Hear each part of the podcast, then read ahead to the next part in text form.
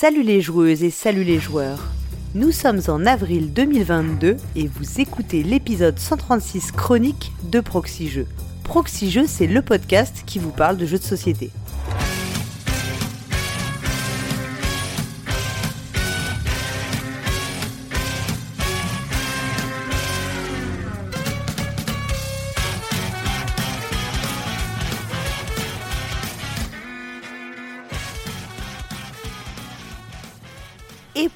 Pour co-présenter ce nouvel épisode des chroniques, j'ai le plaisir d'être accompagné de l'alchimiste de Proxy Jeux, celui pour qui le houblon n'a aucun secret, le maître brasseur ludique, mais aussi l'aficionado de vinyle et d'Overwatch. C'est bien entendu le cousin, mais du présent de RetroFX. Salut BenoFX Salut Paul Gara, je me suis perdu dans les chroniques ce mois-ci, mais euh, je suis très content d'être là. Bah oui, parce qu'en fait, c'est vrai qu'on a. Ça fait un petit bout de temps. Après, avec les interviews de Cannes, on t'entend euh, régulièrement. Un petit peu, ouais, c'est vrai. On en a fait euh, ensemble en plus, donc ça, Mm. c'était super cool. Tout à Et fait. puis, euh, l'interview de Catala, mais c'est vrai que là, euh, moins, moins de jeux du mois, plus d'interviews cette année. C'est ça, euh, un peu moins de temps, un peu moins de jeux aussi, hein, euh, malheureusement. Et comme tu l'as dit, bah voilà, entre la bière, les vinyles, Overwatch, euh, on n'a que 24 heures dans une journée, euh, et, et du coup, je joue un petit peu moins. Mais euh, très très content d'être là. Et puis, euh, et bah pour une fois, j'ai écouté les chroniques jusqu'au bout, du coup. Ah, le coquin, là, tu avoues. en plus, tu les as écoutés en avant-première, donc ça, c'est Eh quand ouais. même. Ça, C'est quand la, même la le meilleur. du, de la Mm. présentation des chroniques, ouais. Alors, on va d'abord euh, remercier bien sûr nos donatrices et donateurs qui nous soutiennent et qui soutiennent ce podcast. Eh bien, on remercie Gaël, Beru, Nico Como, Lac78, Mouton, Deckmoon, Catroy, Max Rioc, Galilox, Big Yann, Arnaud LDVM et bien sûr nous remercions aussi La Caverne du Gobelin qui nous soutient. On rappelle que La Caverne du Gobelin ce sont quatre boutiques à Nancy, Metz, Pont-à-Mousson et Thionville, mais également un site de vente en ligne que vous pouvez retrouver sur cavernedugobelin.com. Et alors, comme toute, euh, euh, comme toute émission de proxy jeu qui, qui se respecte, hein, on va commencer bien sûr par les commentaires. Commentaires. Ah, le meilleur moment de l'émission, on le dit à chaque fois. Alors, le, dans les chroniques de mars, je sais pas du coup si tu le sais écouter un peu, beaucoup, pas du tout. Euh, la vérité? Ouais, Pas ouais, trop. là, tu as le droit. Non, Alors, à un les moment, ah, voilà, j'étais accompagnée de Méclar, qu'on avait sorti un peu du, du dernier sous-sol. placard. Là, et ouais, il avait le droit de voir le soleil pour une fois. Et à un moment, il a essayé de m'expliquer un jeu. Et euh, franchement, moi, ses explications n'étaient pas du tout claires. Mais il y a quand même plusieurs euh, auditeurs et auditrices qui ont trouvé, puisqu'on a euh, Fiyamar, Tonion et Leslie qui nous ont dit, mais il parle de Raja of the Ganges, oui, parce qu'en fait, il m'expliquait un, alors en fait, un jeu où il y a deux pistes qui se croisent, en fait, et c'est au moment où les deux pistes se croisent que euh, la fin de partie est déclenchée.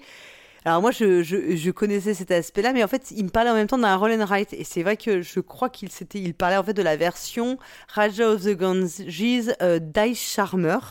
Alors moi, j'ai et en plus c'est très drôle parce qu'entre temps, depuis l'émission des Chroniques de Mars, j'ai joué à Raja of the Ganges le vrai, donc euh, voilà, je, je comprends coup, mieux. Ça a fait, euh, ça a fait tilt. Ça a fait titre, bah, je me suis dit absolument, quand j'ai vu tous les commentaires qui donnaient le titre, je me suis dit, il faut absolument que je que je j'avais le jeu chez moi et j'y avais pas encore joué. Il faut que je répare ça- cet oubli.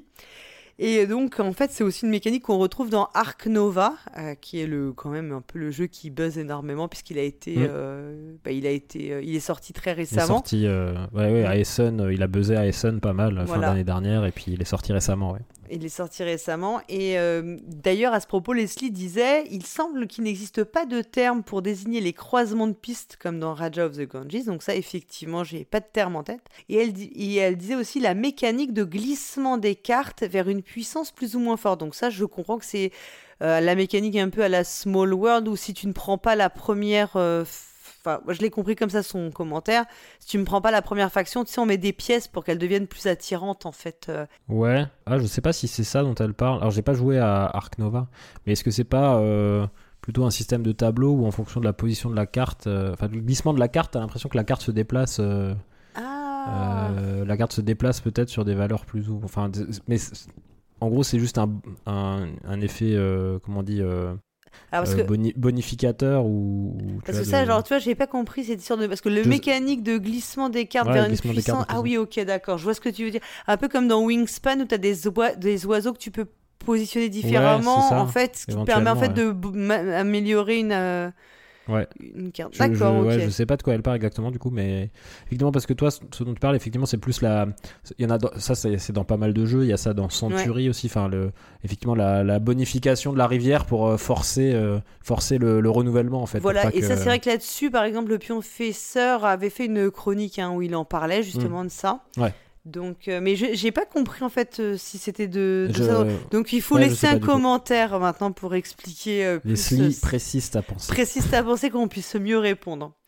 Et puis Voilà. euh, bon, on essaiera de jouer à Ark Nova. Enfin, j'essaierai de jouer à Ark Nova d'ici là aussi. Je sais pas si tu as joué Paul Gara, oui, mais. j'en ai fait une partie aussi, ouais. Et Ouais. du coup, euh, ah, euh, ouais, du coup, je sais pas si. Il y a, y a une rivière, mais euh, j'ai pas trop. euh, Il Ouais. y a pas de, il y a pas de Faut situer, bonification euh, en fait. faut Ouais, donc- situer de quoi elle parle dans soit Rajas of, Of the Ganges, ouais, ouais, Ark Nova. Ark Nova, ouais. Ensuite, on avait aussi des, donc un commentaire de Tespios qui revenait euh, Qui, qui a failli se sentir mal. Ouais, voilà. Et euh, bon, qui disait aussi que, euh, alors il disait que ouais, euh, il avait euh, eu du mal avec la, comment dire, la chronique de Cyrus. hein. Ça a été un peu un, choc pour lui. Donc c'était sur Carcassonne, elle était un peu spéciale. Et puis il a adoré la chronique au plateau comme à la ville. Donc c'était sur Chicago. Il dit c'est formidable de ce format. Bravo Lana et Drew, c'est ma chronique préférée. Et ensuite il, il disait à Zéphiriel que euh, il avait pas l'air si convaincu que ça par Hit the Road. Alors Zéphiriel lui a répondu qu'il savait pas trop si c'était une blague ou pas sur son enthousiasme, puisque bah, parfois on taquine Zéphiriel parce qu'il euh, euh, il sait très bien faire passer son enthousiasme. voilà, il est très communicatif, donc je, Mm. je ne sais pas. On, on verra si c'est s'il y a encore des réponses dans les réponses. Euh, ensuite, on a eu beaucoup de retours sur le, le point, en fait, la chronique du pionfesseur, hein, sur le fait de nourrir ses La ouvriers. mécanique de nourriture, ouais. Ouais, donc euh, on a eu beaucoup qui sont revenus sur le fait que dans il fallait aussi parfois les, les comment dire leur euh, chauffer leur habitat. Donc Mhm. il y a Benji qui dit que dans l'extension Les Fermiers de la Lande, il faut chauffer les pièces et Suivey il disait que pareil dans The War of Mine, il faut nourrir et chauffer Et chauffer, ouais. Voilà, moi j'ai un très un souvenir un peu violent de The War of Mine, j'ai trouvé que c'était un jeu très difficile. Ah, la thématique est, est, est- assez, euh, assez lourde. ouais. Tout à fait. Et le jeu est quand même euh, très long et euh, waouh, bon, c'est quand même compliqué. Euh, dit lui aussi a beaucoup aimé euh, le donc le, la présentation de Carcassonne euh, en appli par Cyrus, qui était un petit peu faux folle. Donc euh, pareil, JD qui disait que c'était un très beau tra- travail d'écriture et de montage de la part de Cyrus. J'ai adoré cette forme de présentation qui était très audible. Et, et ce qui est heureux aussi, c'est que comme c'est un jeu que quand même beaucoup, quasiment tout le monde connaît, je, je pense, Mm. Euh, ça parle à, à- à beaucoup de monde, ouais. Ouais, voilà, c'est plus facile aussi de faire quelque chose d'un peu différent pour la présentation parce que, on, quand même, grosso modo, pour le coup, là, le, voilà, le ouais. jeu, on sait ce que c'est, ouais, tout à fait. On a aussi Gerny Lolo bah, qui nous a laissé un commentaire comme tout le temps euh, et notamment pour noter que Méclar était, Méclar, pardon, était trop calme en présence de Paul Gara. J'aime pas trop, euh, j'aime pas trop ça, mais écoute, euh, évidemment, parce qu'il a peur Il de était moi. impressionné, il Bah, était impressionné. évidemment, bien sûr. Bah, c'est toi qui tiens les cordons de la bourse, donc Oui, euh, en donc même euh, temps, voilà, déjà qu'il n'est pas payé, il sait que vraiment, il a aucune chance d'avoir même pas un ticket resto ou un, un chèque cadeau, rien du tout, quoi. un fond de bouteille. euh, Un fond de bouteille de champagne. En plus, je crois qu'il a dit qu'il aimait pas le champagne, ce qui est, ce qui est vraiment une honte, quoi. Tatmazak qui disait que nous, on avait, parce qu'on a parlé beaucoup de nourriture dans l'émission, qui disait que euh, il était plutôt parti sur le voyage comme thème. Oui, c'est vrai qu'on avait euh, Carcassonne en visite guidée, It's the Road, Chicago, donc ça faisait pas mal aussi. c'est vrai de... que ça fait voyager. Mm, exactement. Même si la traversée américaine de Hit the Road est un peu, un peu particulière aussi, c'est pas le voyage. euh, C'est pas le voyage mais- le, plus, euh, le plus touristique du monde, on va dire. Après, on avait aussi donc, bah, Guy Berlef qui se félicitait qu'on ait pu sortir Méclair du troisième sous-sol. Alors, je te rassure, on l'y a remis tout de suite après l'émission. Hein. C'est... Faut pas qu'il prenne de mauvaises habitudes. C'est un peu comme les Gremlins, faut pas le sortir après minuit. quoi. Oui, Faut- voilà, c'est ça. Après, il voulait absolument, il dit Allez, je m'assieds dans, la- dans le fauteuil de Cyrus pour voir ce que ça fait. J'ai dit Non, non, ça, c'est pas possible. Déjà, là. euh, T'as le droit d'aller dans la salle Rest Force de Galaxy, faut pas abuser non plus. Hein. Donc, euh, on l'a remis au troisième sous-sol. C'est bon, il trie le courrier. Ça lui va bien. Euh, et ensuite, donc Peter euh, qui euh, lui avait aussi noté bah, qu'il était d'accord avec moi pour dire que bah, dire que le champagne c'est pas bon, c'est un motif de licenciement pour faute grave sans indemnité. Voilà, donc je leur, je leur remercie de son soutien. Et puis oui, il disait que ça marchait pour lui le deal, oui, parce que je lui, je lui avais dit qu'il devait, il, il serait euh, tenu de m'offrir une coupe de champagne quand on se rencontrerait et de jouer à- et qu'il devait faire 10 parties de Grand Austria Hotel en attendant. Donc il a l'air d'être euh, ok. Il est chaud. Voilà, il est là. Et puis il disait que quand il entendait nourriture, il pensait. Et moi j'y avais pensé aussi au Tamagotchi. Je sais pas si tu as eu un. Tamagotchi. Ouais, si, si. euh. Alors, ça, ouais. Alors, autant la nourriture, tu vois, c'est un, un truc un peu fréquent euh, dans certains jeux de société. Autant le Tamagotchi, fallait nettoyer aussi les excréments. Ouais, Ça, il n'y a pas ouais. trop de jeux de société qui, qui axent euh, sur cette thématique-là de nettoyer les Il excréments. n'y a pas aussi, le hein, pour- Dungeon Pets où t'as ça où tu Ah, peut-être, si, si, c'est possible, euh, ouais. Voilà. Euh, ouais, moi j'ai eu un Tamagotchi et euh, bizarrement je m'étais énormément attachée à lui et quand il est Ah bah ouais. décédé, ça m'a quand même, euh, ça a été très très, Ça a été m'a dur fait vivre, bizarre quoi, ouais. Ouais, ouais, je comprends. On a fini pour les commentaires. Pour les commentaires, Ouais. très bien. Bon, que la rubrique à proximité, bah là, écoute, j'ai pas de. Y a on pas n'a grand-chose, de. euh. Non, j'ai pas de, de news. Peut-être qu'il y en aura plus le mois prochain parce que c'est vrai qu'il va y avoir pas mal de, de plus en plus de festivals qui vont reprendre. Les festivals euh, printaniers et estivaux ouais, qui, qui arrivent. Là, c'était un peu la trêve hivernale des festivals. Ouais, là ça repr- reprend doucement et puis donc je pense que mai, euh, mai juin, euh, tout l'été on va avoir pas mal de trucs. Et donc on va pouvoir rentrer dans le vif du sujet avec les chroniques. Et donc on, cette année on démarre euh, les chroniques toujours par le point wiki, donc le wiki de, initié par Proxy Jeux, dans lequel en fait on, bah, tente de euh, définir les termes ludiques. Euh, donc ce mois-ci, c'est donc c'est Erwan et la Cariatre hein, qui travaillent beaucoup dessus. Donc ce mois-ci, c'est Erwan qui est revenu sur la notion de flexibilité dans les jeux. Euh, donc il, dit- bah, il nous dit que si ça ne nous dit rien, c'est no- normal et que donc ça nous fait une excellente raison d'aller voir de quoi il retourne. Donc euh, il faut aller sur le portail Proxy Jeux et on peut cliquer sur le wiki. Euh, donc c'est Mm. en haut à droite, juste à gauche du lien vers notre Discord. Donc bah, je vous laisserai tous aller regarder ce que c'est la flexibilité dans les jeux. Voilà, je pense pas que ce soit lié à la souplesse ou, ou la flexibilité du temps de travail, je ne sais pas. C'est peut-être plus proche de ça que de la souplesse. Ouais, ouais, je parce que- pense. Et puis donc maintenant, on va pouvoir écouter euh, Méclair et le Téniard. Oui, oui, parce que le mois dernier, Méclair, il avait profité de sa venue pour rien faire, hein, pour euh, Bah ouais. Du coup, que, que faisait le téniard quoi? Bah oui, on se demande bien, donc euh, on, on va pouvoir les écouter euh, tout de suite. Tiens, salut, tu vas bien? Je t'ai ramené des chocolats. Il me restait des chocolats de Pâques. Euh. Ouais, ça dépend de la marque, hein, parce que si c'est des Kinder, ça m'intéresse pas trop. Ah oui, c'est vrai. Il y a un problème avec certains chocolats. Voilà. C'est ce qui a failli arriver à Lana, quoi. Qu'est-ce qui s'est passé? Bah, tu sais, euh, Cargo, quand il fait son énigme là que personne ne trouve là, eh bien en fait, euh, il nous le soumet en interne pour vérifier s'il n'y a pas de quoi, etc. Donc comme d'habitude, bah moi je réponds quasiment jamais, et puis euh, euh, parce que je trouve jamais ces jeux. Mais pour une fois, je sais pas comment ça se fait, le jeu je le connais. Donc il me décerne la médaille d'or, bon là jusque là normal, hein, qu'on me décerne la médaille d'or, je suis habitué. Et puis en fait, au fur et à mesure, bah, les gens de Proxy Jeux, ils répondent, et puis ceux qui ont bon, ils ont entre guillemets la médaille d'argent, etc. Mais malheureusement, c'est des fausses médailles, hein, on n'a rien du tout quoi. Sauf Lana, qui a répondu en quatrième et qui a eu la médaille en chocolat. Et a priori, Cargo lui aurait vraiment offert du chocolat. Oula, bah alors euh, Lana est tombée malade? Ah non, non, mais euh, Lana, elle est hyper forte, hein. C'est pas un morceau de chocolat qui va la rendre malade, mais en fait, bah, c'est Drew qui est tombé malade. Attends. Il offre du chocolat à Lana et c'est Drew qui tombe malade. Non, mais elle est trop forte, euh, Lana. hein. C'est la seule euh, encore debout. Mais attends, euh, Dana, c'est pas la spécialiste des jeux de Feld? Si, si, si, c'est elle qui était en traitement. T'es en train de dire qu'elle a presque tous les jeux de Feld? Mais comment elle s'en sort pour pas les perdre comme ça? Ah bah, c'est l'opposé de Dani, Lana. hein. Oui, mais Dani, elle, elle arrive à perdre ses jeux. Oui, bah ça arrive de perdre ses jeux. hein. Tu les prêtes, euh, tu sais plus trop si la personne te l'a rendu, etc. Ah non, non, c'est pas ça. Dani, elle prête pas ses jeux. Bah, comment elle les perd alors? Lors d'un déménagement? Non, on sait pas. Elle les perd chez elle. Mais en visant un château ou quoi? Ah bah, ça, c'est possible. Bon, on peut changer de sujet? On va pas parler pendant 3 heures de Lana? Oui, ok, ok, ok, ok.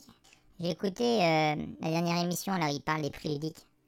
Ah oui, et alors? Et bah dedans, il y avait euh, le pionfesseur qui parlait des, des prix ludiques euh, sur la création de jeux. Ouais. Et bien en fait, je me pose une question. Pionfesseur, c'est quoi en fait euh, son nom?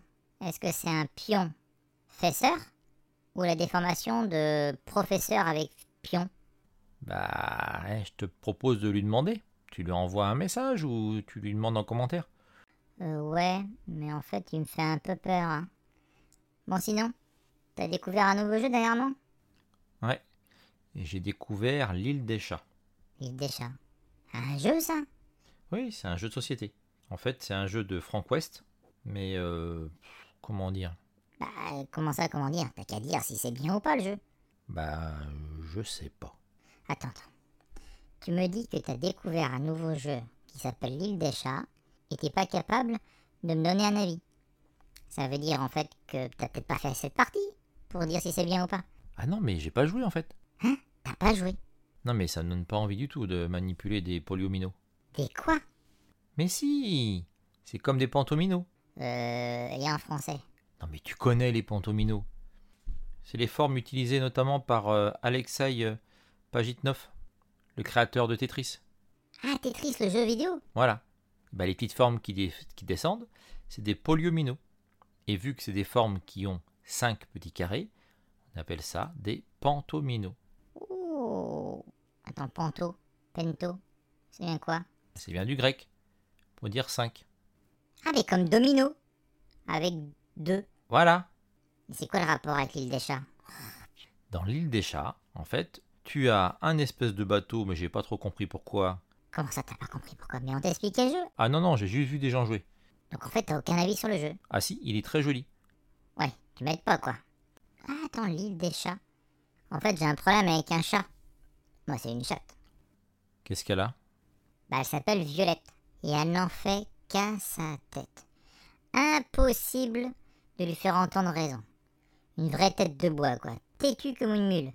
Tiens, en parlant de chat, j'ai pas une nouvelle. Tu patientes? Ouais, vas-y.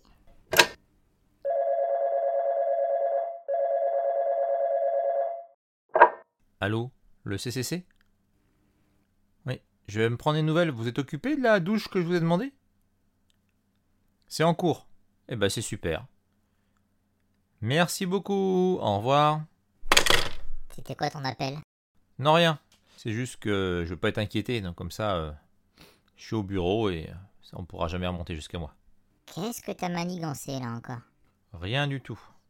Juste qu'il y en a une, elle va miauler un peu moins fort une fois qu'elle sera passée sous la douche.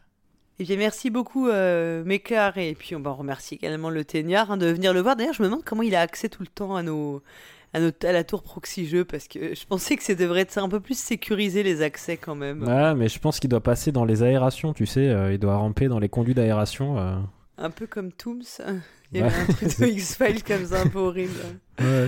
Et donc, bah, c'est peut-être lui qui apporte des chocolats empoisonnés, alors, en Bah fait, ouais. il accuse... euh, Lana a eu très chaud apparemment, bon, parce qu'elle est très forte, mais euh, Ouais. bon, on souhaite, on souhaite un, un bon rétablissement à Drew. hein. Donc, on ne sait pas qui est vraiment l'auteur euh, de cet empoisonnement, mais c'est louche, quoi, Bah, en tout cas. hein. Ouais, ouais, bah, il y a Cargo qui semble un peu impliqué dans le truc, mais, mais je sais pas si c'était volontaire ou pas. Ouais. Ou c'est peut-être le Téniard. Moi, je, j'ai envie de dire que c'est peut-être lui le vrai coupable, hein, quand même. Alors, il m'a fait rire aussi sur le pseudo du pionfesseur. Ah bah ouais, c'est vrai que on peut se poser la question. Oui, ouais, il y a un petit côté... euh, Il y a toujours une petite ambiguïté, quand même. hein. On- Voilà, moi, mes, mes enfants m'ont déjà demandé pourquoi il s'appelait comme ça, et je ne savais pas trop quoi leur répondre, à vrai dire. Bah ouais, on- c'est vrai qu'on l'a jamais vu, euh, on n'a jamais vu son vrai visage. hein. Il est toujours dans une combinaison en cuir avec un fouet, donc euh, Le fouet, que, le fouet que Cyrus utilise pour nous frapper régulièrement quand on est en retard ou quand on a un son horrible sur nos chroniques. Et puis bah, sinon, moi, je pense que là, vous avez compris qu'avec ces attaques, euh, vous avez tous compris quel était le CCC euh, que Méclar appelait. Donc euh, avant même qu'il qu'il parle de, comment dire, de, de douche et, et d'attaque contre les chats. Et donc là, moi, vous vous, vous doutez que euh, je suis obligée de demander vraiment là son licenciement parce que moi, j'a- j'adore les petits chats, donc ça, c'est pas possible. Je peux pas laisser passer ça. du coup, Bah ouais. mais, mais Claire, il faut vraiment que tu fasses ton carton. ça a pu durer longtemps. Ça a pu, Ça a durer, pu longtemps. durer On appelle les. RH. euh, Ouais, ouais. Là, c'est euh, c'est même pas la peine de joindre l'inspection du travail.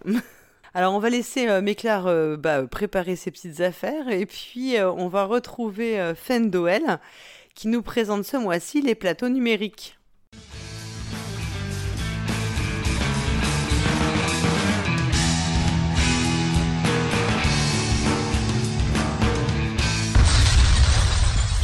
Bonjour les joueuses et bonjour les joueurs, je suis Fendoel et vous écoutez un nouvel épisode des plateaux numériques.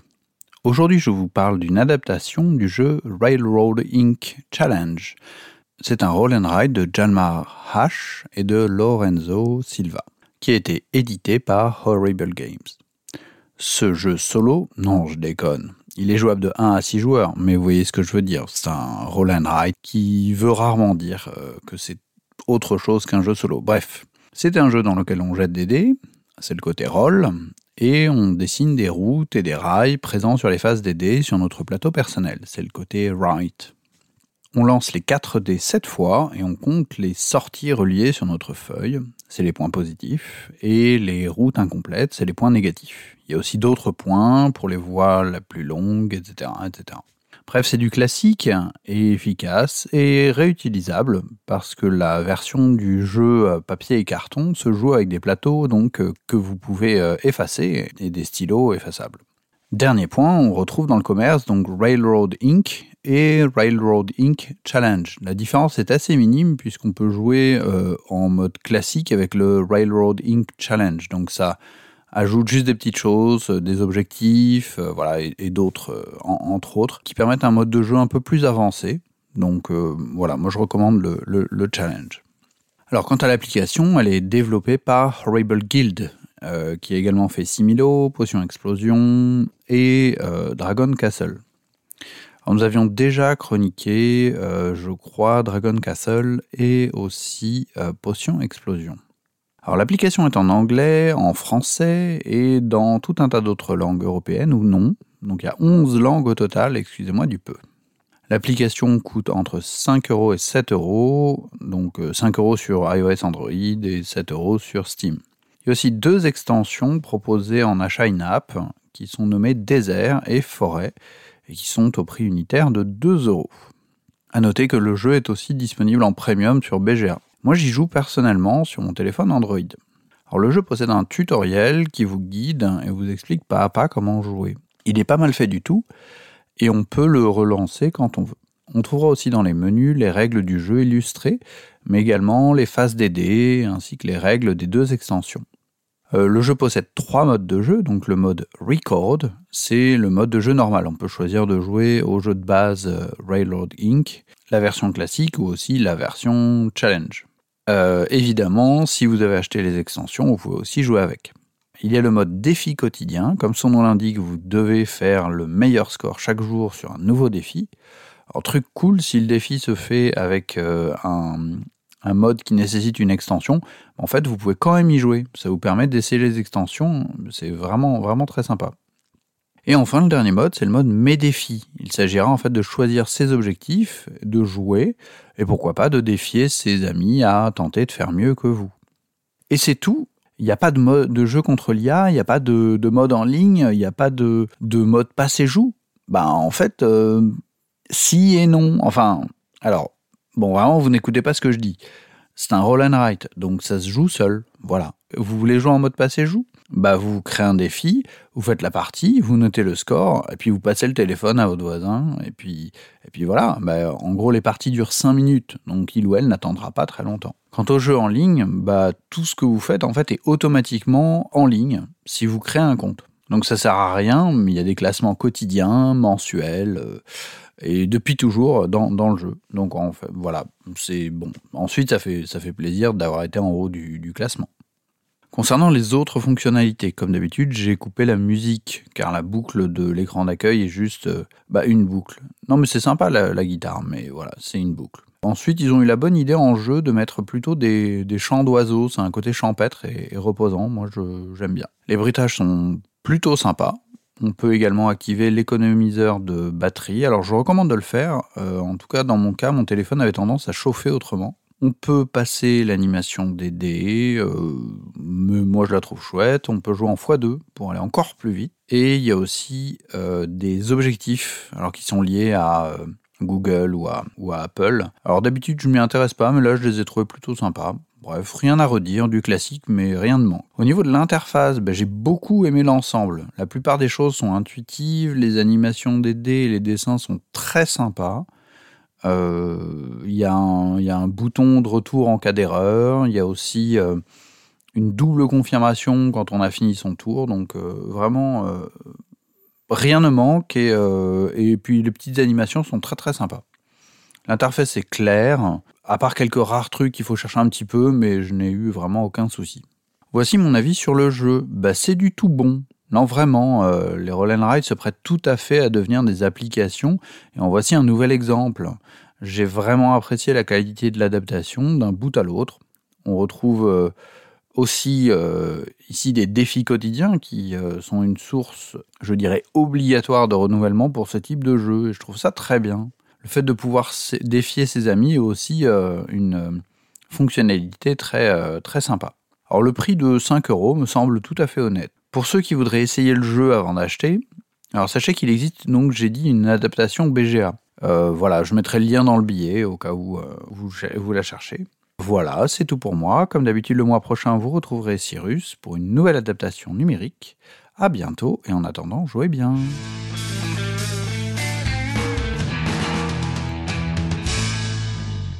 Eh ben, merci beaucoup, Fendoel.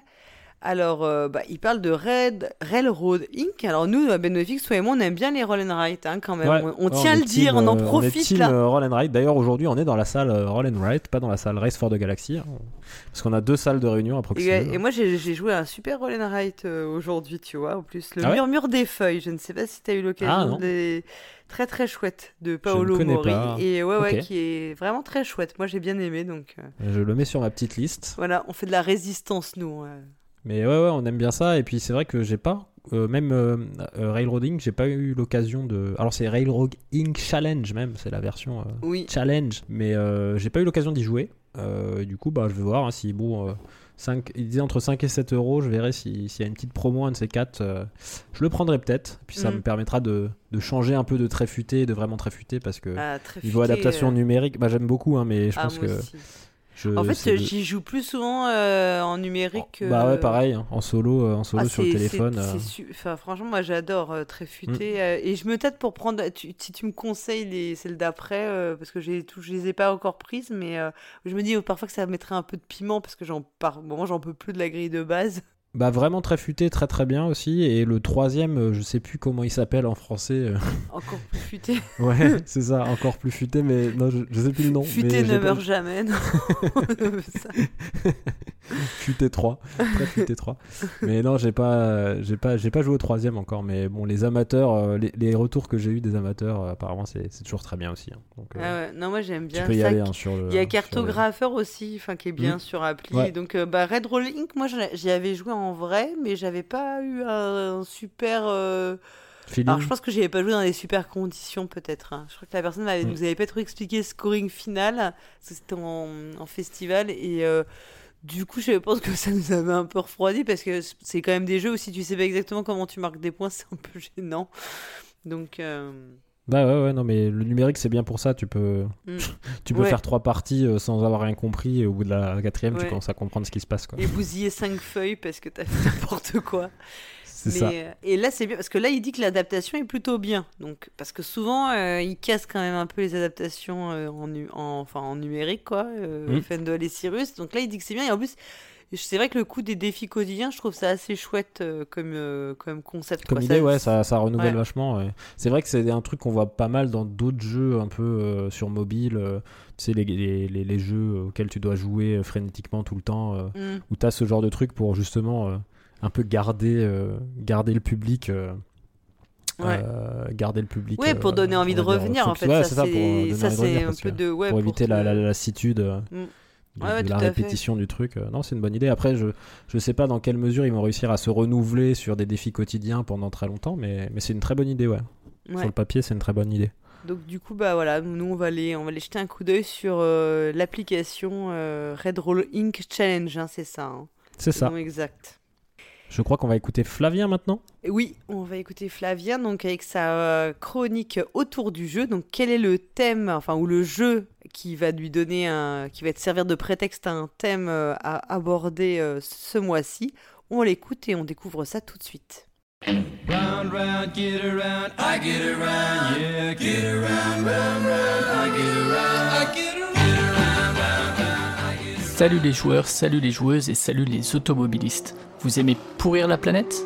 Vous aimez les millionnaires, la redistribution douteuse des richesses? Vous aimez aussi la célébration de l'argent et le champagne versé sur la tête ou envoyé au visage de vos adversaires? Alors pour le dernier point sur le champagne, vous auriez presque pu être Paul même si elle, elle n'engage pas la moindre goutte. Mais sinon, vous êtes sans doute un fanatique des Grands Prix et de la Formule 1. De mon côté, c'est un sport que, je déteste pas mal pour tout ce qui représente euh, d'indécence, mais dont je comprends néanmoins le frisson de la course, le travail collectif de l'équipe, euh, la dramatisation un peu des rivalités, autant de choses qui expliquent sa médiatisation et son succès auprès d'un public qui gagne en une vie, moins que ce que gagne sans doute un pilote en une course. Bref, tout ça pour dire qu'aujourd'hui, je vais comme tous les deux mois vous parler d'œuvres culturelles autour d'un jeu de société, et ce jeu, vous l'aurez probablement deviné, c'est Formula D, un jeu créé par Laurent Lavore et Eric Randall, et moi dont je possède la version Asmodée de 2008, mais qui est né sous le nom de Formule D, et non pas Formula D, et en 1991 chez Ludo Délire. Alors le temps d'un ou plusieurs tours et de 2 à 10 joueurs, vous allez vivre une des courses euh, qui sont présentes dans la boîte de base ou dans les nombreuses extensions, en tentant bien sûr d'arriver premier ou première, mais déjà si possible de finir la course, ce qui m'arrive je l'avoue assez rarement, parce que j'ai tendance à causer pas mal d'accrochages et de casse-moteur, euh, et donc euh, je finis la voiture hors du circuit. Alors moi je suis plus friand des parties en un seul tour, sinon je trouve que c'est un peu long et je trouve le passage au stand un peu laborieux. Et je vous conseille aussi d'y jouer à au moins 5 personnes, sinon là aussi bah on, s'ennuie un peu et il y a, moins d'interaction. Et moi c'est un des jeux où j'adore justement prendre des risques, euh, bloquer des trajectoires, créer des collisions, euh, choisir d'utiliser un dé à valeur sans doute trop élevée. Et c'est vraiment un jeu dont je me souviens de, parties à rebondissement et qui sont vraiment pleines d'émotions, vraiment il y a un sacré truc qui se passe autour de la table. Alors je l'ai dit, je suis un peu moins fan des passages au stand, des versions euh, nuit gangster ou des versions avancées des règles où il y a la gestion des différentes parties de- du véhicule. Euh, elles ajoutent bien sûr du contrôle et de la profondeur, ça colle aussi à certains aspects du loisir, du sport automobile, mais je trouve que ça retire aussi au jeu une certaine pureté et une certaine euh, vitesse. Euh, alors faites chauffer les moteurs. Allez, on est parti pour les recommandations. Beep. Et pour changer, on va commencer par les jeux vidéo, qui en général concluent plutôt cette chronique. Alors la Formule 1, c'est le sujet de ce média depuis déjà pas mal de temps, avec a priori dès 1974 le, titre Grand Track 10, qui est souvent considéré comme le premier jeu de course automobile, uniquement en solo, uniquement contre la montre, et avec bien sûr des graphismes assez minimalistes, hein, on est en 1974. Alors en 1982, il y a Namco qui sort le titre Pole Position, avec cette fois des concurrents virtuels et avec des tracés qui reprennent ceux de la vraie vie. Alors je passe rapidement en 92, donc on, avance de 10 ans et on passe à Formula One Grand Prix, un jeu développé par Microprose qui est cette fois en 3 dimensions et avec lequel on entre vraiment dans l'ère de la simulation qui va caractériser la plupart des, jeux du genre jusqu'à aujourd'hui encore. Alors au programme de Formula One Grand Prix, il y a du solo, il y a du multijoueur, euh, bien sûr cette fois autour du, même écran. Euh, il y a 16 circuits qui sont réalistes, qui sont basés sur les vrais circuits. Euh, il y a aussi une ambiance autour du stade et au niveau du sound design qui est aussi plus réaliste. Il y a une conduite un peu plus exigeante, des pilotes et des écuries qu'on peut reconnaître. Euh, et du coup, euh, vrai succès pour, euh, pour ce, ce titre et le jeu va continuer de sortir, ça va devenir une licence en fait et il va y avoir 4 jeux sous cette licence jusqu'en 2002.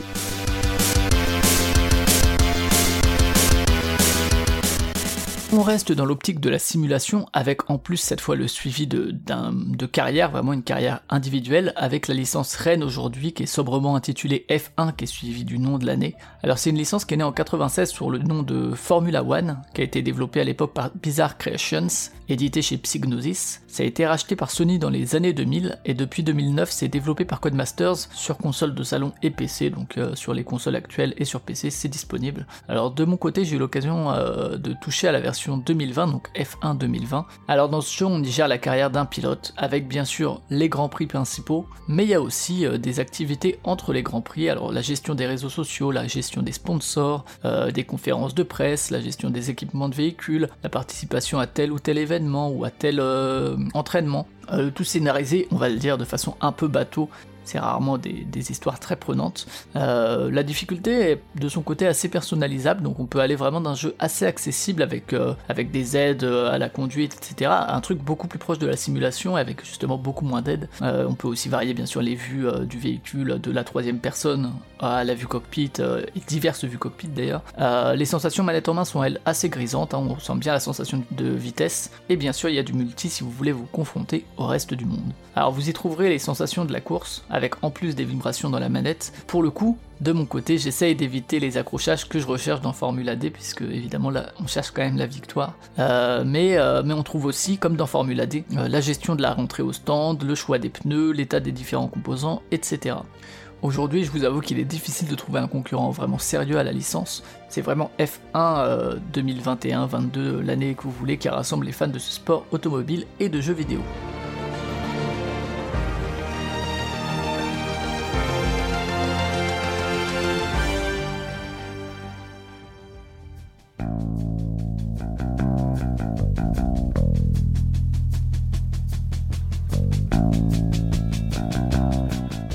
Voilà donc pour les jeux vidéo, on va passer à la littérature assez rapidement et du côté des livres, je vous avoue n'avoir rien lu de particulier, euh, mais apparemment euh, les références ce seraient des œuvres autour de grandes figures de la Formule 1. Il y aurait a priori Senna versus Prost, un livre de Malcolm Foley euh, qui est disponible seulement en anglais, qui retrace la rivalité de la fin des années 80 et début des années 90, que certains et certaines franchises connaissent bien du fait de la nationalité bien sûr de Prost et de la couverture médiatique de la presse française de la relation entre les deux hommes, et on reparlera de cette rivalité un peu plus tard. Alors il y a aussi bien sûr pas mal de biographies, d'autobiographies euh, de pilotes. Il y a notamment To Hell and Back, en anglais aussi, et apparemment assez fameuse de Niki Lauda. Là aussi on évoquera plus tard ce pilote pour, pour d'autres raisons. Mais on peut aussi, euh, plutôt que les pilotes, évoquer d'autres figures qui sont parfois un peu moins mises en avant euh, envers le grand public. Il y a notamment une autobiographie qui est cette fois en plus disponible en français d'Adrian Newey chez Talent Sport.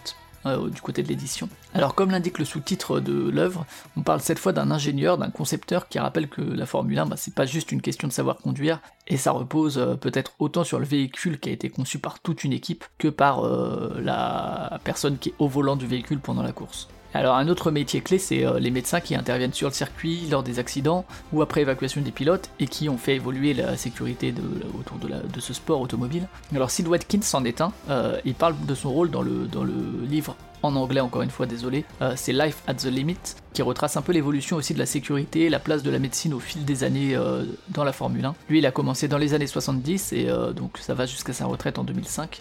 Et je finis avec un ouvrage un peu plus visuel qui pourra cette fois vous rappeler les visuels de circuit de Formule D. Il s'agit de Formule 1 circuit vue du ciel, Bon, je vous avoue que du côté de la disponibilité, c'est pas très raisonnable au niveau du prix, hein, on le trouve à 150 euros sur Amazon, mais disons que la vue satellite vous permettra de vous rendre compte du travail d'adaptation qui a été réalisé sur le jeu Formula D.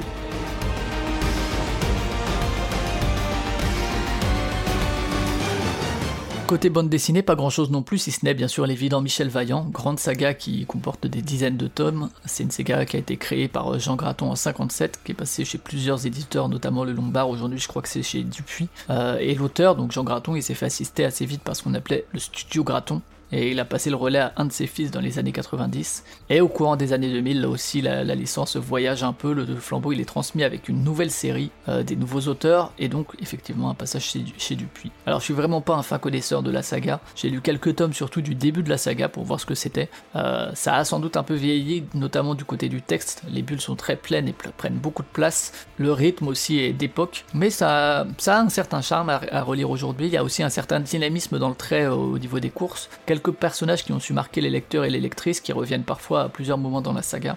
Alors voilà, c'est quand même un classique hein, chez, chez, nous, euh, et ça a été adapté en 67 en série, puis en série animée euh, plus tard, et également pour un film de 2003, donc Michel Vaillant, dont l'OST d'Archive c'est un peu la seule chose à sauver, je vous avoue. Euh, sinon, épargnez-vous ce film, qui est un peu une figure de tout ce qu'il faut pas faire.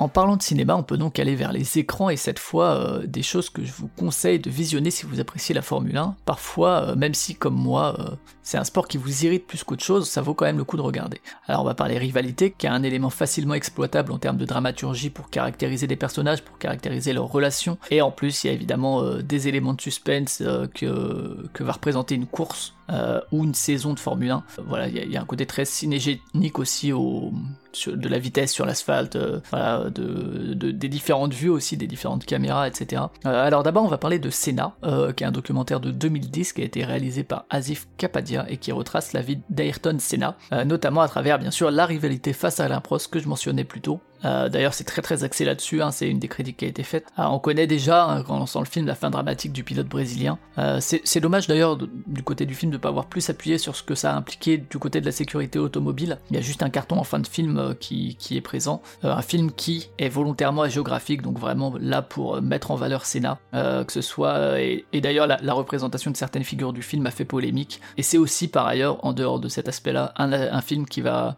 appuyer de manière un peu pompière sur les émotions que vous devez ressentir par la musique, par la mise en scène. Euh, c'est pas aussi mémorable que je l'espérais, je vous avoue. Il a une très très bonne réputation, mais ça reste quand même une, euh, une bonne recommandation. Euh, Il y a pas mal de beaux moments d'archives, il y a de la recontextualisation qui est aussi assez intéressante, notamment par exemple sur le Brésil de l'époque, ce que représentait Senna pour la population brésilienne.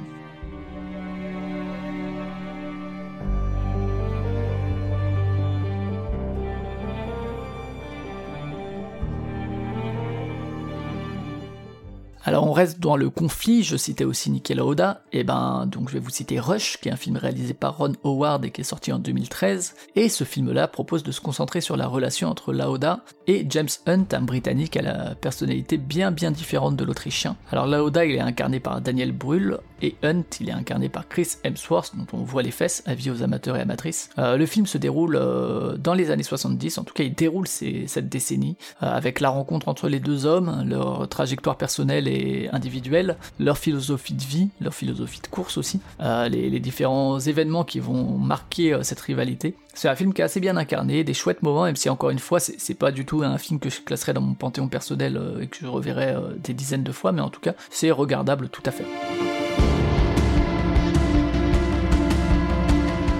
Je termine côté cinéma avec mon préféré, Le Mans, Le Mans 66. Pas euh, donc euh, le film de 1971 avec Steve McQueen que j'ai pas encore vu, mais bien euh, Le Mans 66, donc réalisé par James Mangold, et dans lequel on retrouve Matt Damon et Christian Bale qui sont très très bien dans les rôles principaux, de respectivement donc Matt Damon incarne Carol Shelby et Christian Bale incarne Ken Miles. Alors le titre anglais c'est Ford versus Ferrari et il exprime bien la rivalité, cette fois entre deux écuries, et qui va trouver un peu son point d'orgue en 66, d'où le titre français Le Mans 66 qui est pas mauvais non plus. Alors on va suivre l'arrivée de la marque américaine, donc Ford, dans le circuit sportif, euh, qui a la volonté de se forger une image, euh, et finalement c'est assez représentatif de ce à quoi sert la Formule 1, qui est pas là pour gagner de l'argent ni pour être rentable, mais c'est vraiment une gigantesque publicité pour une marque, qui rejoint un peu l'indécence dont je parlais euh, en introduction. Euh, Il y a une tentative de rachat de Ferrari en fait qui est faite, d'abord pour essayer de, racheter cette écurie là pour se placer, mais le constructeur italien rejette cette demande, ça pique au vif l'ego d'Henry Ford 2, du coup il dit ah bon bah vous voulez pas donc on va construire notre propre véhicule et on va vous la mettre à l'envers,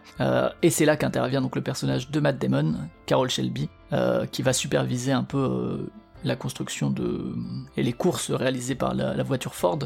Euh, il est recruté parce qu'il était le seul américain vainqueur du Mans en 59, et du coup Carol Shelby va lui faire appel à, Ken Miles, donc incarné par Christian Bales, qui est un pilote qui est britannique, qui est talentueux, mais qui a un tempérament assez enflammé, euh, ce qui convient pas forcément à l'image plus tempérée que veut dégager Ford, euh, et Ford qui les- entend bien garder le contrôle de ses pilotes. Et du coup on va suivre un peu les préparatifs pour la fameuse course du titre, on va découvrir les conflits qui peuvent exister entre les différentes strates hiérarchiques chez Ford, on va découvrir aussi des compromis que doit faire ou que refuse Miles, le tout sur un rythme vraiment maîtrisé, avec des, très chouettes moments de cinéma, et encore une fois je le, redis, une, très très bonne incarnation de la part des acteurs principaux, Euh, et la, la relation entre Miles et Shelby c'est vraiment le cœur du long métrage.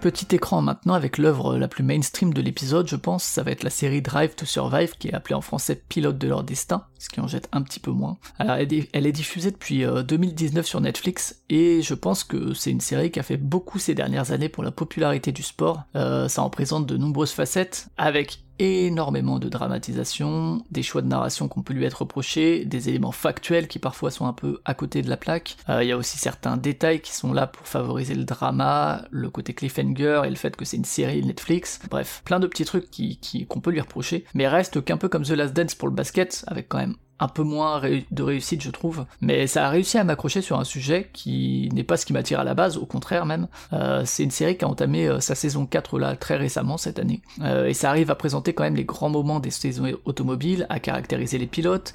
Ça parle quand même des questions collectives de l'écurie. Ça parle de toutes les petites mains qui permettent au pilote de mener sa course. Ça parle aussi des transactions qui vont mener au changement de partenaire, les rivalités. Par exemple, il est fait grand bruit de la rivalité entre Verstappen et Hamilton, mais aussi une rivalité par exemple entre deux pilotes d'une même marque. Bref, plein de petites choses. Encore une fois, moi, moi j'accroche pas trop forcément à l'aspect très drama et euh, ultra cliffhanger et tout qui est là pour euh, t'accrocher à la série. Également, c'est vraiment dommage, même si c'est compréhensible parce que là aussi c'est là pour servir le sport. hein, mais c'est dommage qu'il n'y ait pas du tout de regard critique vis-à-vis de l'indécence que représente euh, ce sport dans la situation écologique ou sociale dans laquelle on vit. Mais évidemment, ça semble pas être son but.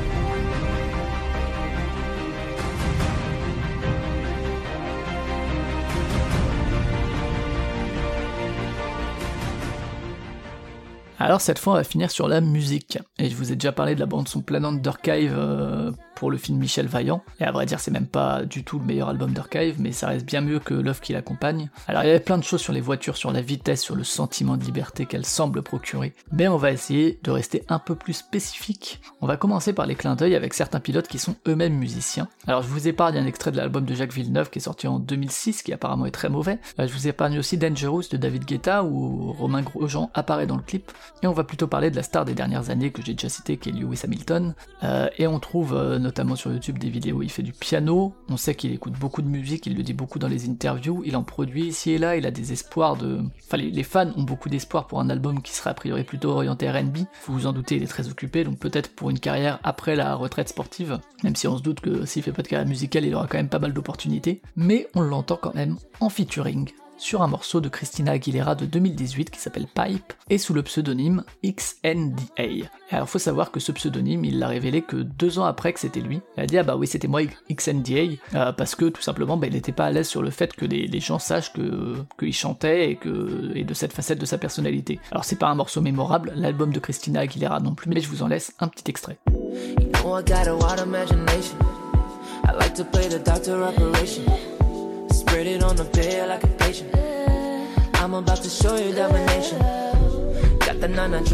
Allez, on part vers un domaine que je maîtrise assez peu, je vous l'avoue, qu'est la chanson française, avec un album de Benjamin Biolay qui est sorti en 2020 et qui est sobrement nommé Grand Prix. Le titre, il fait référence tout simplement à la passion qu'il a pour la course automobile, et il propose des thématiques qu'il essaie un peu de, de relier à ce sport ou de faire des parallèles. Alors il y a un morceau du même nom, dont je vous passe un extrait, donc qui s'appelle Grand Prix, et c'est un morceau qui est dédié à Jules Bianchi, qui est décédé en 2015 des suites d'un accident sur le circuit japonais de Suzuka. Euh, L'accident avait eu lieu en 2014. Il faut savoir que c'est le premier accident euh, mortel depuis celui de Senna en 94. Euh, la Formule 1 et justement Senna est explicitement aussi mentionné dans, dans le dernier morceau du disque qui est Interlagos.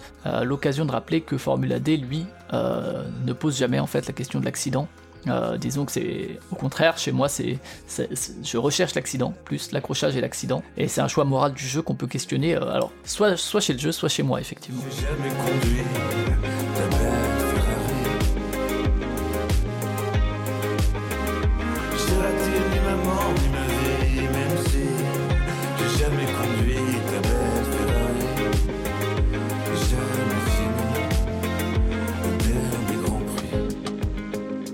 Allez, on va rester en France, mais on va partir vers du plus joyeux avec Ultra Vomit, un groupe assez connu dans la scène rock et metal française, surtout pour ses textes à l'humour référencé, et je vous laisse juge d'apprécier ou non cet humour. 1, 2, 3,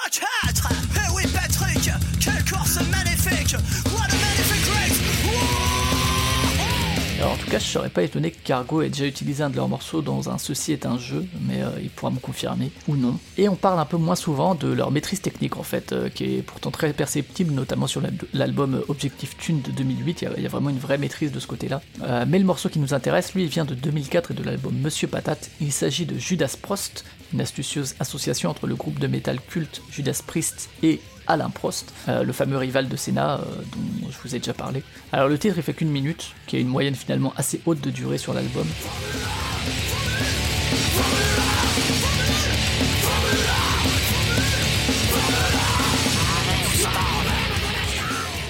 Allez, pour terminer, direction les Beatles, ou presque, puisqu'on va mentionner le morceau Faster de George Harrison, leur plus jeune membre, qui a lui aussi connu une très belle carrière solo, notamment je vous conseille d'écouter les albums All Things Must Pass et Living in the Material World, et en 79 il sort un album qui s'appelle très simplement George Harrison, euh, qui propose une pop rock euh, très accessible, euh, mais assez chiadée. Et la sortie de l'album, elle fait suite à une année sabbatique qu'il a pris en 77, et durant cette année, parce qu'il pouvait se le permettre, hein, et ça va être le lien à Formula D, et ben il a suivi un petit peu les différents grands prix, si possible sur place. Et à la fin de Faster, on entend des bruits de moteur qui sont issus du départ du Grand Prix anglais de 78. C'est un morceau qui a été inspiré par le livre d'un pilote écossais de Jackie Stewart. Euh, et pour une autre anecdote, ben voilà, Harrison était lui-même ami avec de nombreux pilotes, euh, dont Niki Lauda, euh, dont on a parlé, dont Ederson Fittipaldi ou encore Jody Scheckter. Faster than a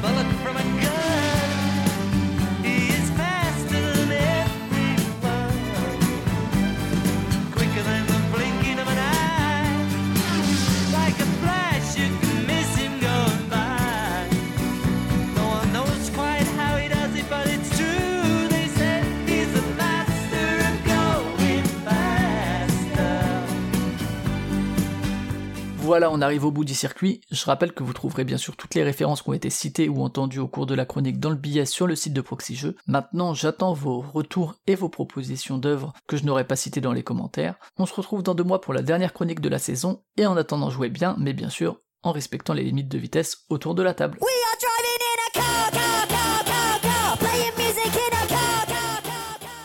Eh bien, merci beaucoup, euh, Flavien. Donc, effectivement, je confirme, hein, le champagne, c'est pas sur la tête, hein, c'est. euh, on, on le boit, hein, c'est dans le gosier, comme on dit.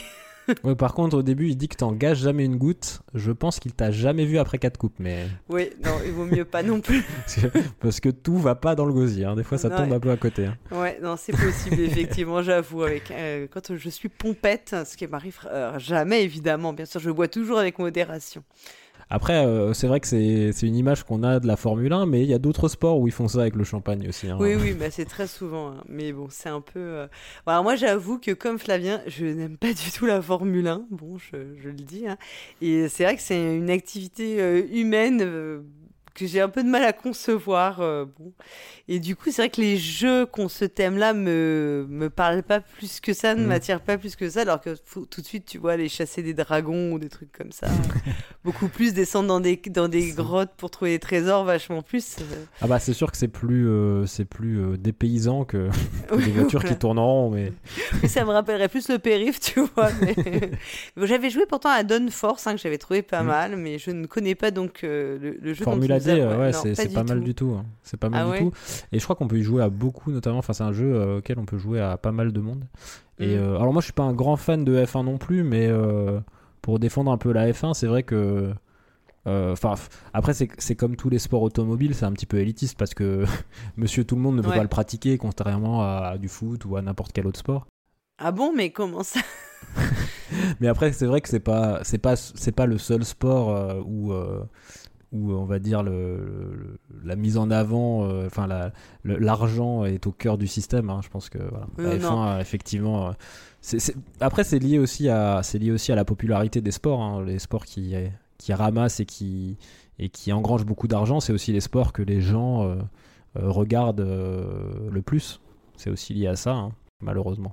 Une- Je pense qu'il y a une part de fantasme dans, Ouais, dans ouais, tout à l'image de la. Formule 1. Et après, ce qui est vrai, c'est que pour les constructeurs euh, automobiles, c'est. Ah bah c'est une un- vitrine, euh, c'est une énorme une vitrine. ouais. énorme vitrine et souvent c'est des prétextes à des innovations Mm. aussi technologiques qui, qui sont réutilisées derrière. Mais en fait, c'est surtout, je pense aussi que c'est le, le- le côté écologique qui passe pas très bien non plus aujourd'hui. Non, non, quoi. clairement. Mais après, il y a des, il y a, il y a normalement la, il y a notamment la, la formule électrique qui est assez, Mhm. euh, qui est du coup écologiquement et un petit peu plus, on va dire, euh, peu éthique. peu Et qui est aussi ouais. assez impressionnante. hein. D'ailleurs, euh, en plus, ce qui est marrant avec la Formule 1 électrique, c'est qu'ils peuvent, ils peuvent se permettre de, enfin, de, faire des circuits un peu n'importe où, tu vois, parce qu'il n'y a pas justement, il y, a, il y a un petit peu moins d'émissions et de, et on va dire de- du côté polluant. Et donc, il y avait eu un, il y avait une finale il y a pas longtemps de Formule 1 électrique à Paris, genre ça passait sur le champ de Mars ou je sais plus où. C'était assez, assez impressionnant du coup. Euh, D'accord. ça passe dans la ville. Mais ouais, voilà, sans, sans, sans défendre la Formule 1, c'est vrai que. Ouais. Et puis, par rapport à d'autres sports aussi, par rapport à l'argent, euh, les mecs qui sont dans les, dans les voitures, ils risquent quand même leur vie euh, au sens propre, tu Oui. vois. Enfin, Oui, ils bah, peuvent mourir à n'importe quel virage. tu parle de Ayrton Senna. euh, Ouais, ouais, tout à on fait. tous en tête. Ouais.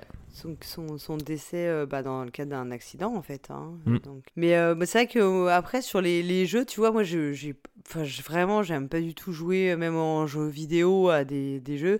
Alors que j'aime beaucoup jouer à des jeux comme Mario Kart ou. Bah tu vois, les jeux où c'est. On- le qui côté tourne- fun, quoi. Mm. Ouais, qui tourne un peu le.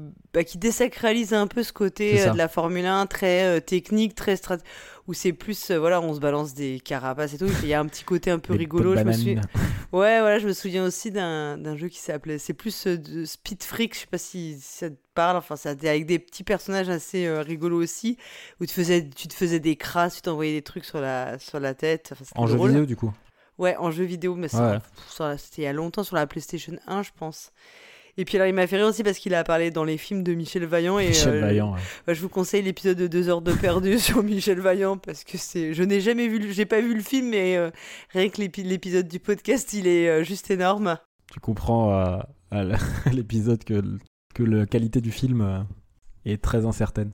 Et puis euh, j'avais aussi en tête le clip, euh, de- enfin la chanson et du coup surtout le clip suprême de Robbie Williams. Robbie Williams, ouais. ouais avec un, un super sample de euh, François de Roubaix, en fait, donc la musique de, qui était le compositeur qui a fait la musique de Dernier domicile connu, et où c'était un clip, enfin voilà, en mode un peu Formule 1, mais années 70, euh, je pense, Ouais. daté. En plus, elle avait deux versions. Il y avait une version full anglaise et il y avait une version où il chantait le refrain Oui. euh, en, en français. Ouais, ouais, tout à fait, ouais, ouais.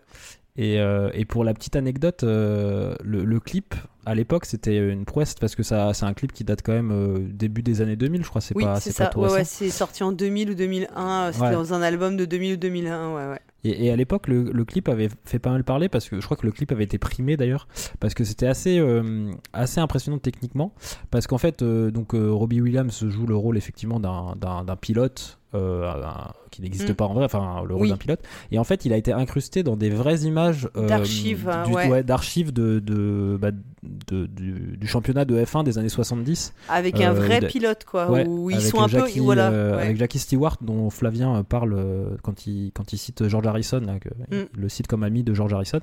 Mais ouais, donc Robbie Williams est, est incrusté et, et, bon, ça a un petit peu vieilli maintenant, mais quand tu regardes le truc, c'est quand même euh, plutôt bien fait, quoi. En plus, c'est avec l'image un peu ternie, enfin, il est. Non, le clip était. Ouais, ouais, le clip était bien. chouette, Il hein. était aussi en split screen. Je me demande s'il n'y avait pas des trucs un peu en split Oui, screen Oui, dedans. oui, euh, ouais, ouais. Ouais, et euh, même le- les looks, en fait, parce que lui, il est, à- il- enfin, Robbie Williams, du coup, il est euh, looké euh, style vraiment de, de l'époque et ça, enfin, ça rend, ça fait vraiment, euh, presque Mm.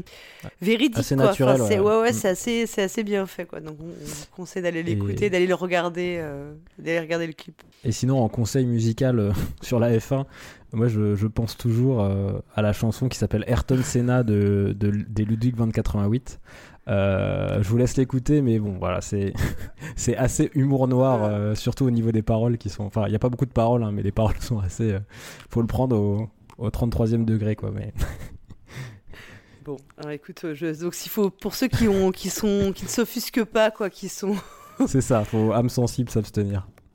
Alors, maintenant qu'on a, après cette petite course automobile à travers la chronique de Flavien, on va passer aux analyses du pionfesseur. Et donc, euh, on va écouter la nouvelle chronique du mois. Et le, donc, il a décidé de se consacrer au thème de la négociation dans les jeux de société. On l'écoute.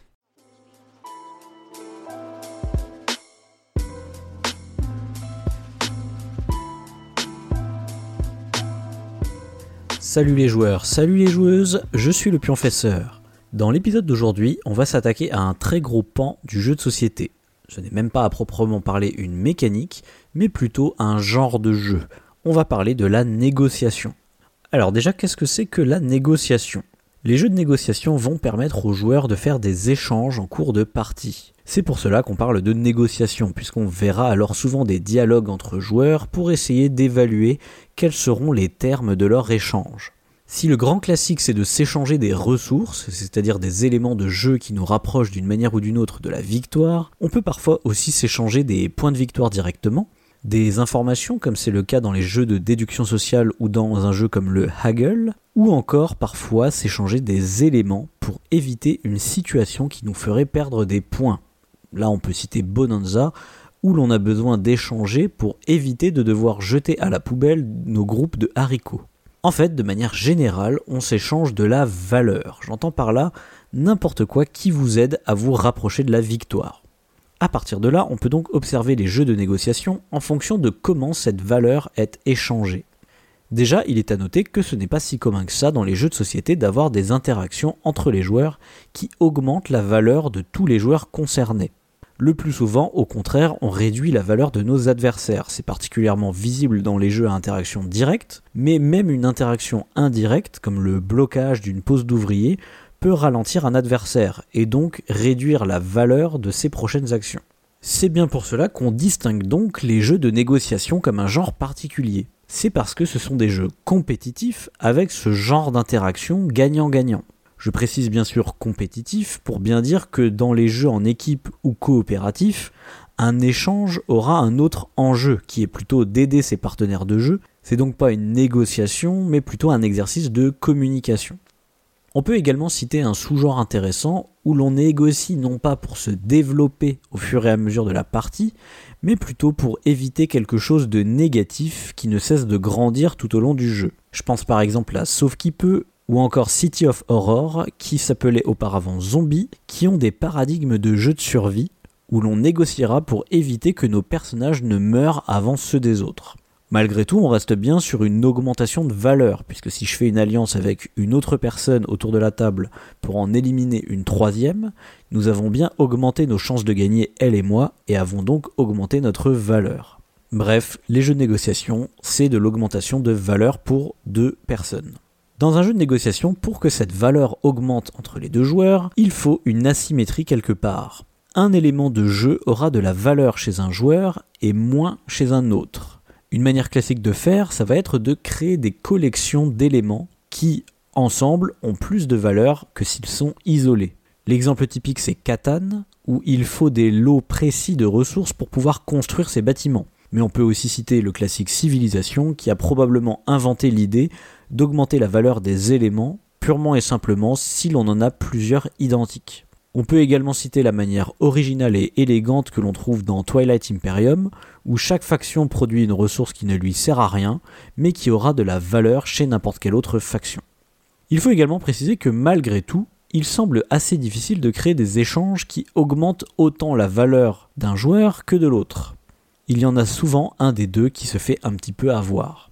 Les jeux vont donc très souvent nous cacher certaines informations pour que l'on ne puisse pas à 100% évaluer quelle valeur l'échange apportera à notre adversaire, que ce soit par l'intervention de hasard ou en cachant derrière une main de cartes les ressources de votre adversaire. Notez que Catan est un exemple qui coche tout à fait ces deux cases.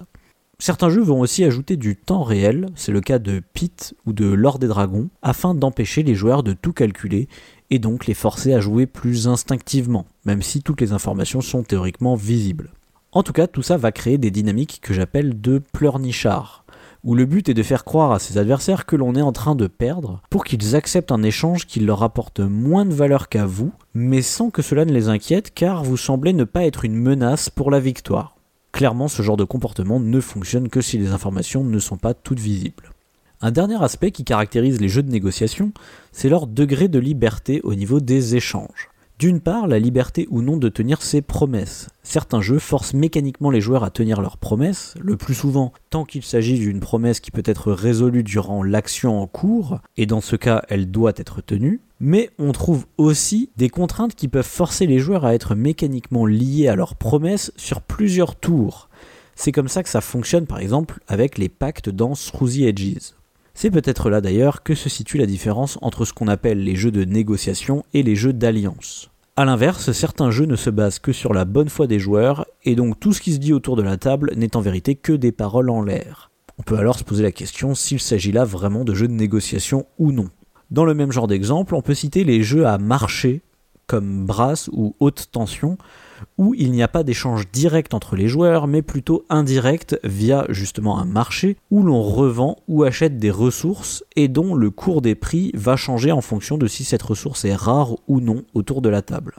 Là encore, on peut se demander si c'est vraiment des jeux de négociation avec très peu de liberté ou si on sort de ce cadre. Enfin, je parlais là de la liberté de tenir des promesses, mais il y a d'autre part la liberté sur le contenu de l'échange lui-même.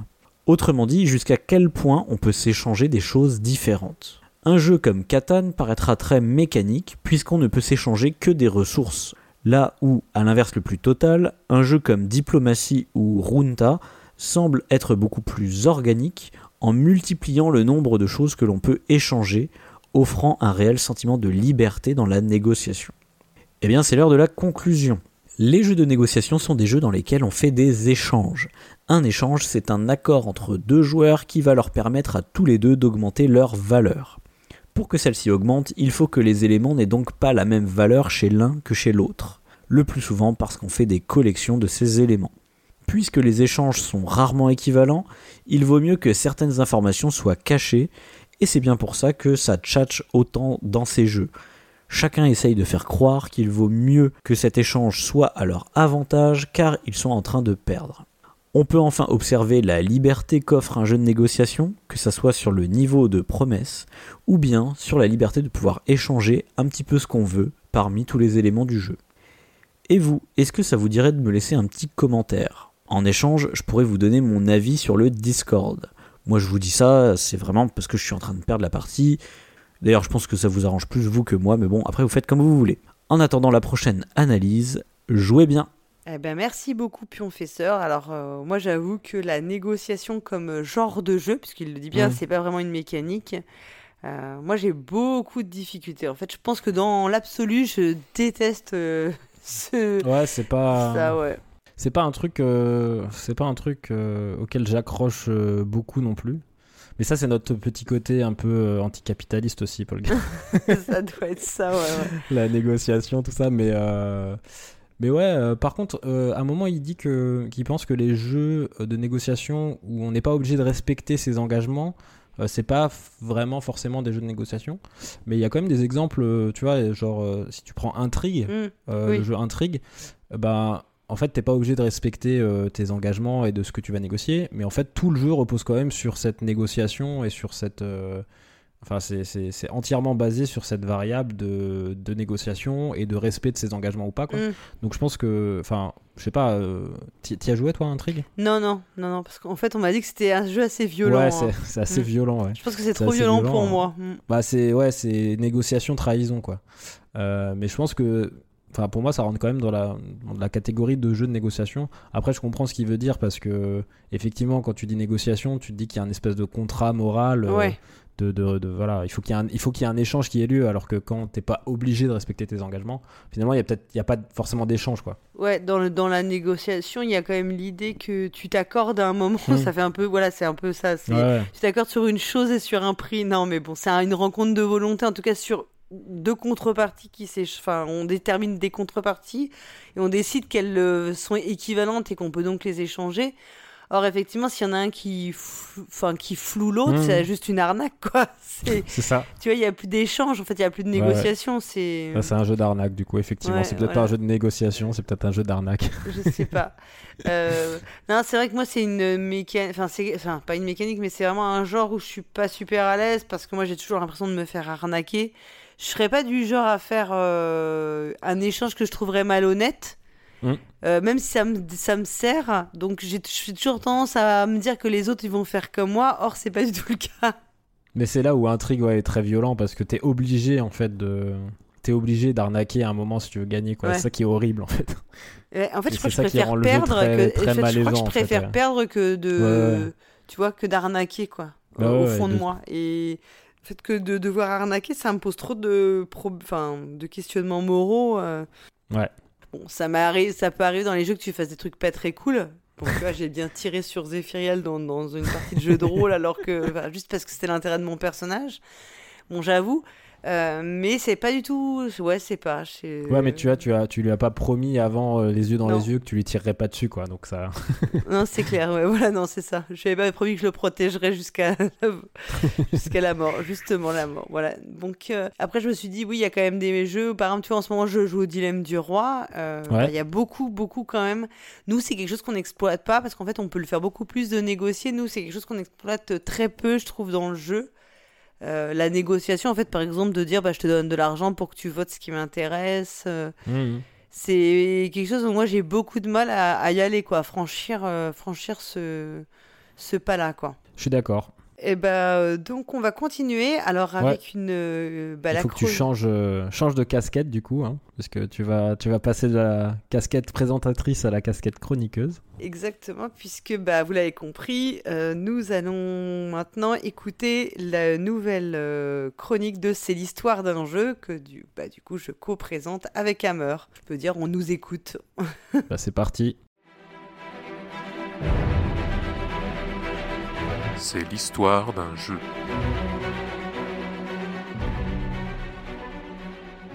Salut les joueuses, salut les joueurs, je suis Paul Gara et je suis ravi de vous retrouver dans ce nouvel épisode de C'est l'histoire d'un jeu. Alors ce mois-ci premier, on ne part pas en Angleterre, n'est-ce pas Hammer? C'est exact, Paul Gara, car cette fois, c'est au pays du soleil levant que nous avons rendez-vous, au Japon, pendant l'ère Edo, au cœur du jeu Iki. Iki, A Game of Edo Artisan, c'est son titre complet et vous allez voir que c'est important. C'est un jeu de Kota Yamada, d'abord sorti en 2015 via un financement sur Kickstarter, puis réédité en 2021 par Sorry We Are French, cette nouvelle version étant illustrée par David Sidbon. C'est un jeu pour 2 à 4 joueuses à partir de 14 ans pour des parties de 60 à 90 minutes. Et pour cet épisode, nous avons eu la chance de recevoir de l'auteur du jeu des notes très détaillées sur l'environnement historique qu'il a souhaité mettre en avant. Un grand merci donc à Kota Yamada pour ses précieuses informations et à notre camarade Iso Bretenik pour la traduction.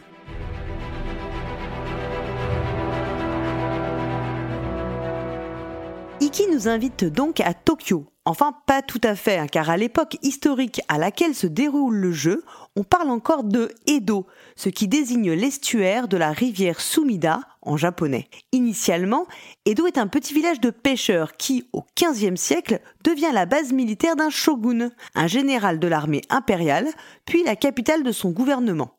Ce shogun met en place une dynastie, les Tokugawa, qui dirigera le Japon de 1603 à 1868. Ainsi, Edo devient la capitale politique, administrative et économique du Japon, et la ville désigne aussi tout simplement la période de l'histoire du Japon qui nous intéresse dans cette chronique. Durant l'époque Edo, le village devenu capitale des shoguns Tokugawa, qui contrôle rapidement tout l'empire, se développe et devient une des villes les plus peuplées du monde. À la fin du XVIIIe siècle, elle compte déjà un million d'habitants. La dynastie Tokugawa est empreinte de l'idéologie néo-confucéenne, qui repose sur une stricte séparation des classes sociales et une interdiction de tout signe ostentatoire de richesse. L'empire est divisé en fiefs, gouvernés par des seigneurs, les daimyo, mais les shoguns les obligent à revenir à Edo tous les deux ans, et leurs familles doivent rester dans la capitale car elles constituent ainsi des otages, ayant pour vocation d'éviter les complots. Cette résidence forcée attire de nombreux marchands et artisans à Edo qui montrent une croissance démographique rapide. Ces chonin, au bas de la hiérarchie sociale, deviennent prospères, influents et développent rapidement une culture distincte de celle des seigneurs. Ils forment un nouveau système économique fondé sur le commerce. La société japonaise est conforme aux principes confucéens, donc très hiérarchisé, fondé non sur la richesse ou le capital, mais sur la pureté morale. Au sommet se trouvent l'empereur, le clergé et les guerriers ou samouraïs. Les shoguns et les daimyo possèdent des terres et ont des hommes liges, de simples guerriers, des vassaux. Cette classe est la seule autorisée à porter les armes. Pendant la période Edo, les conflits et les guerres sont peu nombreux. Les aptitudes au combat deviennent donc de l'art, pour ainsi dire. À la deuxième place se trouvent les paysans. Ils sont très respectés car ils produisent les denrées vitales. Puis viennent les artisans qui produisent des biens non essentiels à la survie. Et enfin à la dernière place, les marchands qui sont des intermédiaires et sont improductifs. Les chonin, qui correspondent donc à la bourgeoisie, sont le moteur de la société et de l'économie japonaise. On pourrait traduire chonin par citadin, et les marchands et artisans sont nommés ainsi car ils résident dans les centres urbains. Ils ont un statut social inférieur. La doctrine confucéenne méprise le commerce et la possession d'objets superflus, et donc ceux qui les fabriquent ou les vendent. Mais l'urbanisation les enrichit, au contraire des samouraïs.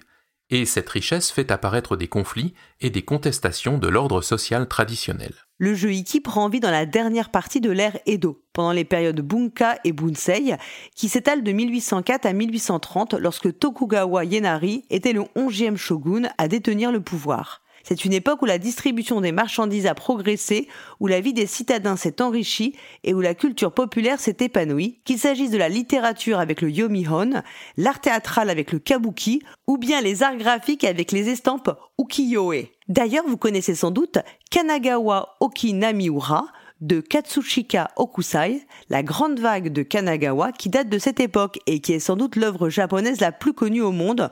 On vous met une image dans le biais des chroniques. Les chonin créent ainsi leur propre art dans les différents domaines culturels. Peinture, affiches représentant des scènes de la vie quotidienne citadine, des paysages ou des scènes érotiques, des poésies, des livres racontant des histoires d'amour. Les divertissements sont aussi très présents. Le théâtre, ou kabuki, se développe. Au début du XVIIe siècle, ce sont des scènes jouées dans les rues par des femmes, souvent des prostituées, puis des théâtres sont construits, le premier en 1624, et seuls les hommes sont autorisés à se produire. Et oui, ce sont les jeunes garçons qui jouent les personnages féminins, décidément. Cet art est centré sur des jeux d'acteurs spectaculaires et codifiés, avec des maquillages très élaborés et une abondance de dispositifs scéniques.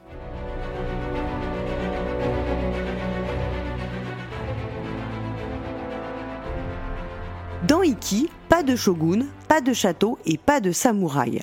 L'auteur a l'intention de traiter de la vie des gens ordinaires, pas de politique. Ah, mais il y a pourtant une carte qui représente un samouraï, nous direz-vous.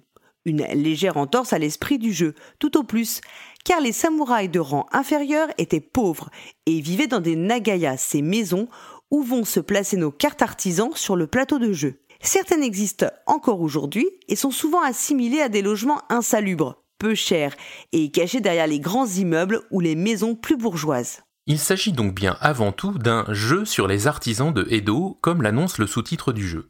Car une des priorités de l'auteur, c'est de mettre en avant toutes ces professions.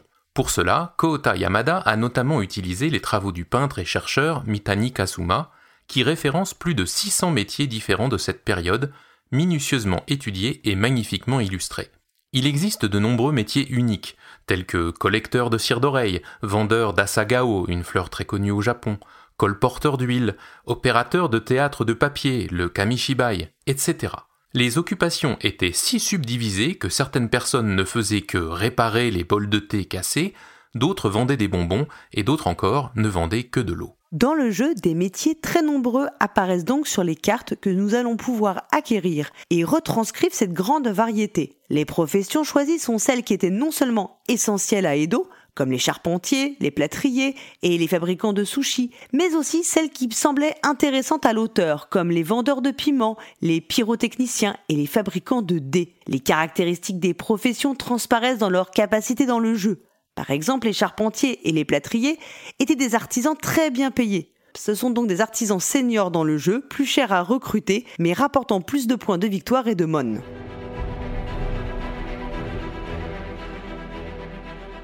Intéressons-nous maintenant au décor dans lequel évoluent tous ces artisans.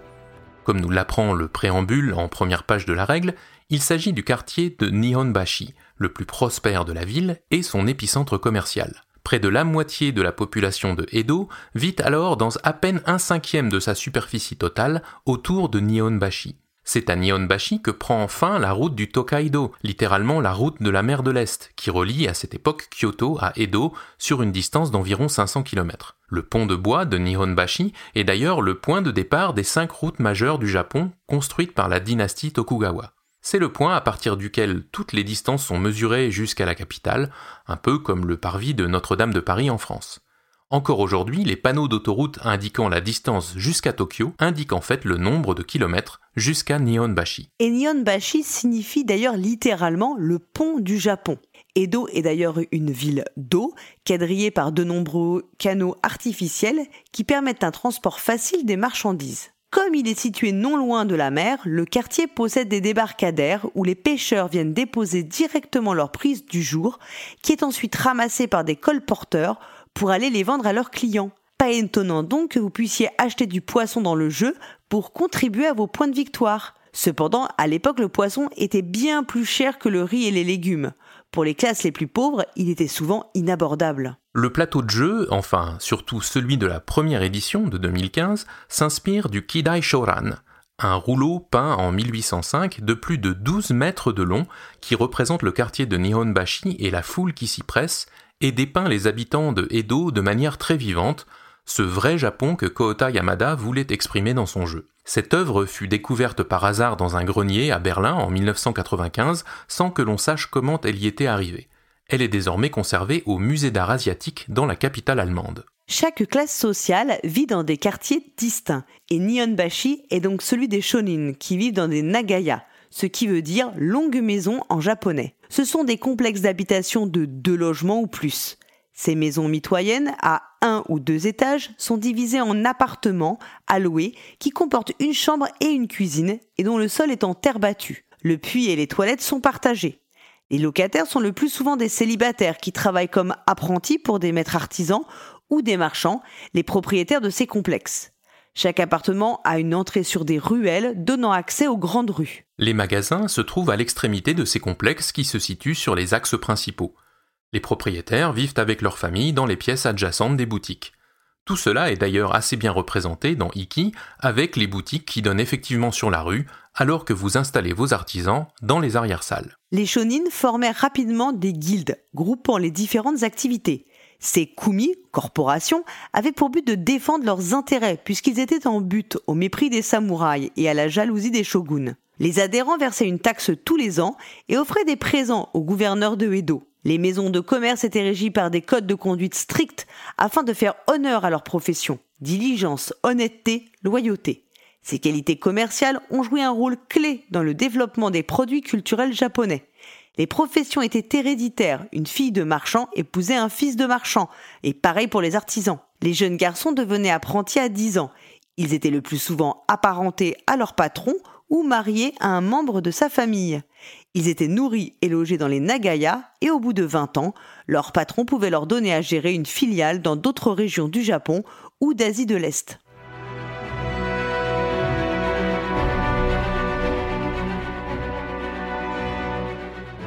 Il faut maintenant parler du sujet qui fâche dans le jeu, ces événements dont on ne sait à l'avance qui en seront les victimes et qui pourraient bien réduire en cendres votre théâtre kabuki construit à grand-peine. Les incendies. Avec sa concentration dense de maisons en bois, le feu se propageait facilement à Edo, et ce n'est pas un hasard s'il y a un dicton qui perdure aujourd'hui et qui dit que le feu et la dispute sont les fleurs d'Edo. Entre 1601 et 1867, Edo sera ravagé par 49 grands incendies. Si on inclut aussi les feux plus petits, ce ne sont pas moins de 1800 incendies que l'on peut répertorier pendant cette période. À mesure que s'accroît la population, Edo prospère et le nombre d'incendies augmente proportionnellement. En particulier, les 17 années entre 1851 et 1867 connaissent 506 incendies, auxquels contribue fortement l'instabilité de l'ordre public causée par l'administration inefficace du shogunat Tokugawa. Au cours de l'époque d'Edo, le feu est un élément indispensable de la vie quotidienne. Il est utilisé pour la cuisson et l'éclairage, ce qui en retour donne lieu à des accidents. Les incendies volontaires, dus à des motifs divers, sont une autre source de sinistres. En particulier, il est établi que certains incendiaires mettaient le feu pour se livrer à des pillages en profitant de la panique générée par le feu. Ces incendies à répétition mèneront à une institutionnalisation de la lutte contre le feu, Hikeshi en japonais. Établissement de corps de pompiers spécialisés dans la protection de tel ou tel bâtiment, comme les mausolées, les sanctuaires ou les greniers à riz, construction de tours de guet, traque des pyromanes. Pas étonnant que cet aspect soit très présent dans le jeu, tant il l'était dans la vie des habitants d'Edo. Les Tobishoku étaient des professionnels de la construction qui conseillaient sur la prévention contre les incendies en raison de leurs connaissances techniques. Ils étaient aussi chargés de la lutte contre les incendies à Edo. En effet, la principale méthode de lutte contre les incendies ne consistait pas à éteindre le feu, mais à détruire rapidement les bâtiments. À l'époque, il n'y avait pas d'outils pour apporter de l'eau en continu, et il était difficile d'éteindre un incendie. L'accent était donc mis sur la destruction rapide des bâtiments afin d'empêcher la propagation du feu. Après tout, la meilleure façon de se renseigner sur la destruction d'un bâtiment est de demander aux personnes qui l'ont construit. Comme les Tobishoku connaissaient bien la structure des bâtiments et pouvaient se déplacer sans hésiter de toit en toit, des organisations de lutte contre les incendies se sont formées autour d'eux.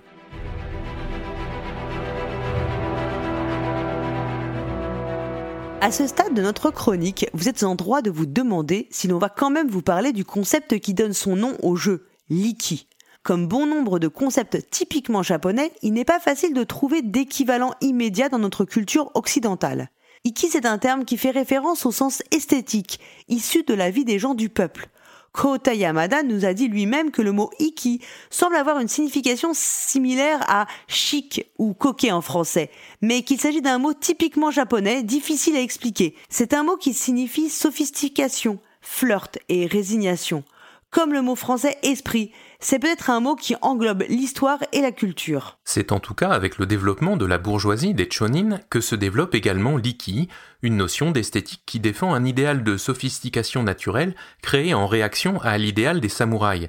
En effet, les samouraïs fondent leur morale sur les valeurs guerrières, une certaine morgue militaire et la philosophie confucéenne qui interdit de consommer et de montrer sa richesse. Les chonin ont donc créé leur propre culture, l'iki, imprimant leur marque dans la culture japonaise. L'iki, c'est le refus de la vulgarité qui se manifeste par un certain détachement des choses terrestres, une forme d'élégance en privilégiant la discrétion, le sens de l'urbanité, une préférence pour l'ombre avec l'amour des couleurs sombres comme le violet et le goût des saveurs âpres. Il faut être sophistiqué sans être hypocrite, pur sans naïveté, audacieux, bref, il faut être chic, raffiné, calme, ouvert d'esprit, tout en renforçant un attrait sensuel. Pour utiliser un mot contemporain, c'est cool ou classe. L'iki peut s'appliquer aussi bien à une personne, à une situation ou à un objet. Bref, c'est tout toi, Paul Gara. Tout à fait.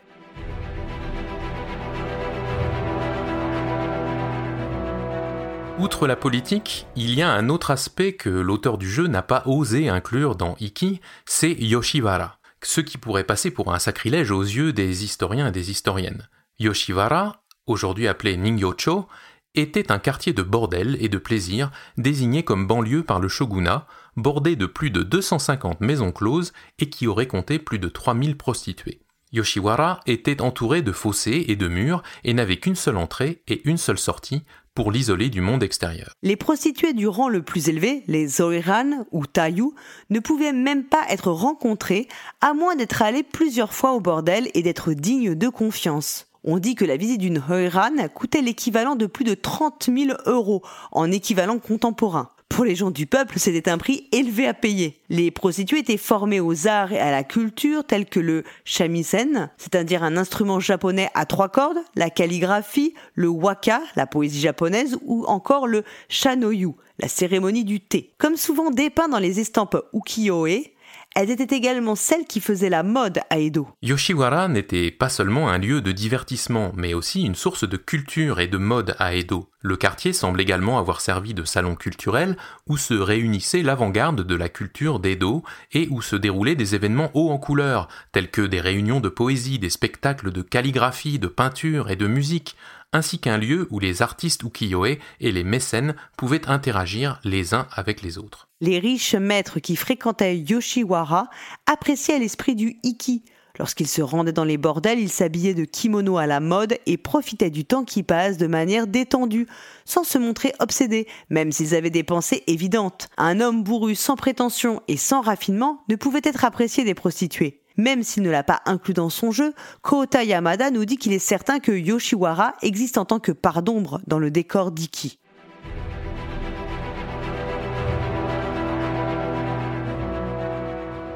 Comme si nous étions arrivés à la fin du 13e mois du calendrier lunaire, en vigueur au Japon pendant l'ère Edo et qui rythme vos parties de Iki, nous arrivons à la fin de cette chronique. Le règne de la famille Tokugawa a duré pendant 260 ans, une période pendant laquelle fut menée une politique isolationniste, sakoku en japonais, ce qui veut dire le pays cadenassé. Le Japon est resté quasiment fermé à toute visite ou influence étrangère pendant l'ère Edo, un état de fait qui commencera à changer en 1853, quand l'expédition américaine militaire et diplomatique, menée par le commodore Matthew Perry, accoste au Japon avec ses navires de guerre à vapeur. Le shogunat entre en ébullition, confronté à un manque de gestion de crise et à une politique étrangère inepte. La longue période d'isolement se termine finalement, signifiant que le commerce avec les pays étrangers commence. À partir de là, le Japon plonge dans la période turbulente de la fin de l'ère Edo et de la restauration Meiji. Iki, c'est en tout cas un jeu plongé dans son thème jusqu'à l'utilisation de nombreux termes japonais dans sa règle, tout comme notre chronique en était aujourd'hui truffée. Un jeu qui découle même très directement de l'histoire qu'il tente de dépeindre, comme nous l'a expliqué son auteur Kota Yamada, que nous remercions encore une fois chaleureusement pour ses précieuses explications. Quant à nous, on vous dit Mata Imasho et on vous donne rendez-vous dans deux mois pour conclure la saison de C'est l'histoire d'un jeu. Et en attendant, jouez, bien.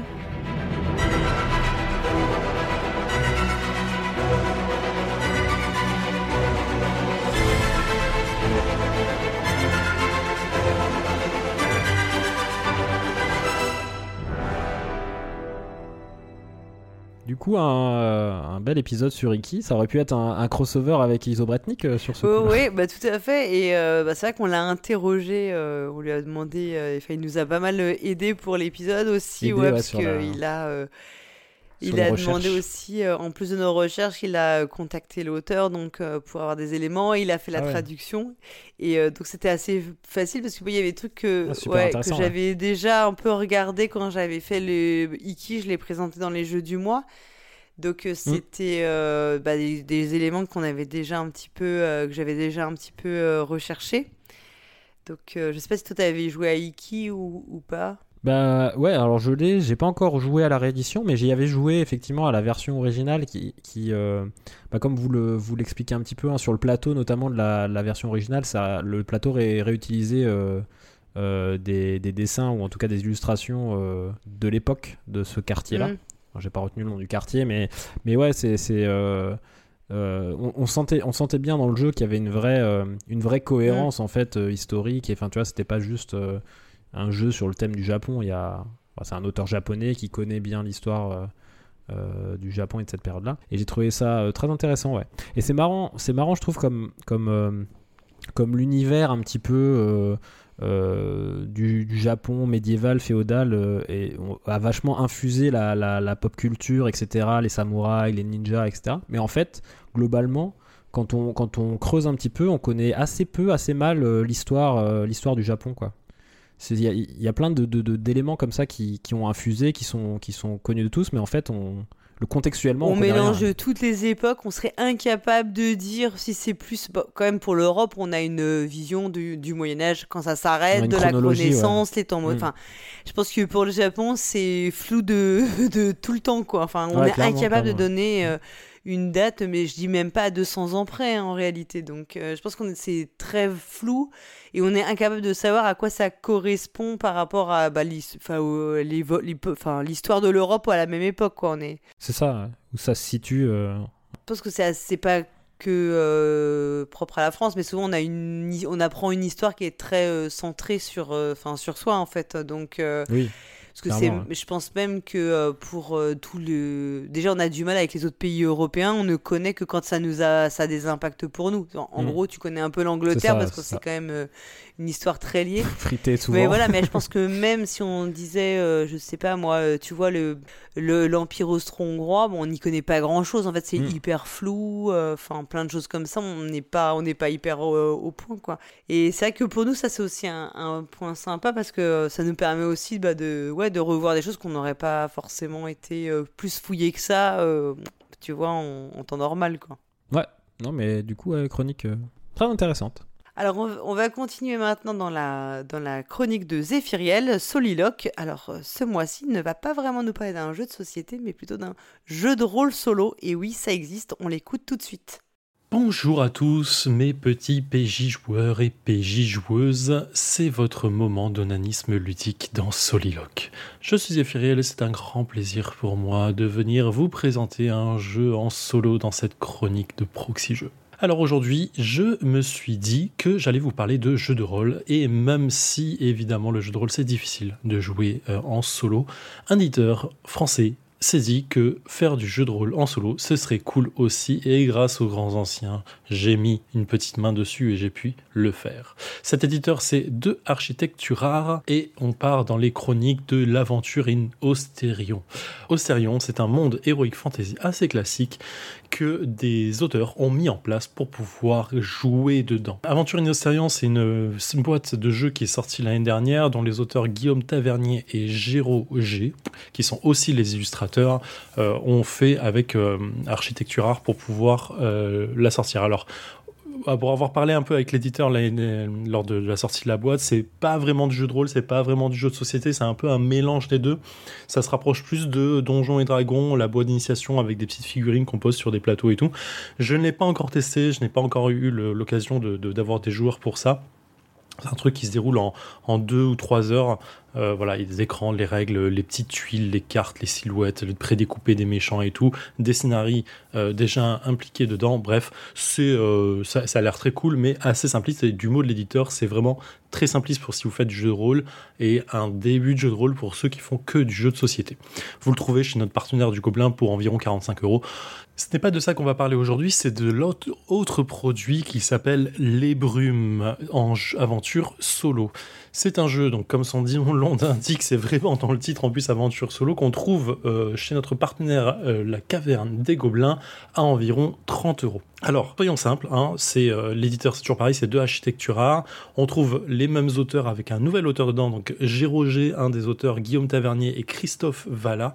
L'illustrateur, c'est Guillaume Tavernier, qui est toujours au même, euh, au même poste sur les dessins. On reste sur la même cohérence graphique, en tout cas. Et nous avons donc un livre-jeu qui se propose à nous.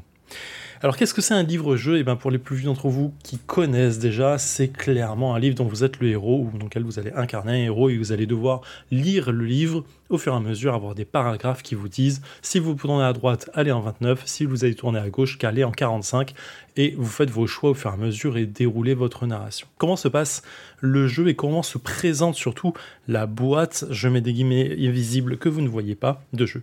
Dedans, on va trouver deux grosses, euh, deux grosses chemises de, de jeu, grosso modo.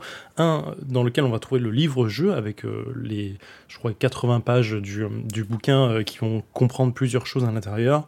Et dans le deuxième chemise de jeu, on va retrouver les fiches qui représentent un élément assez euh, fort de ce jeu en général.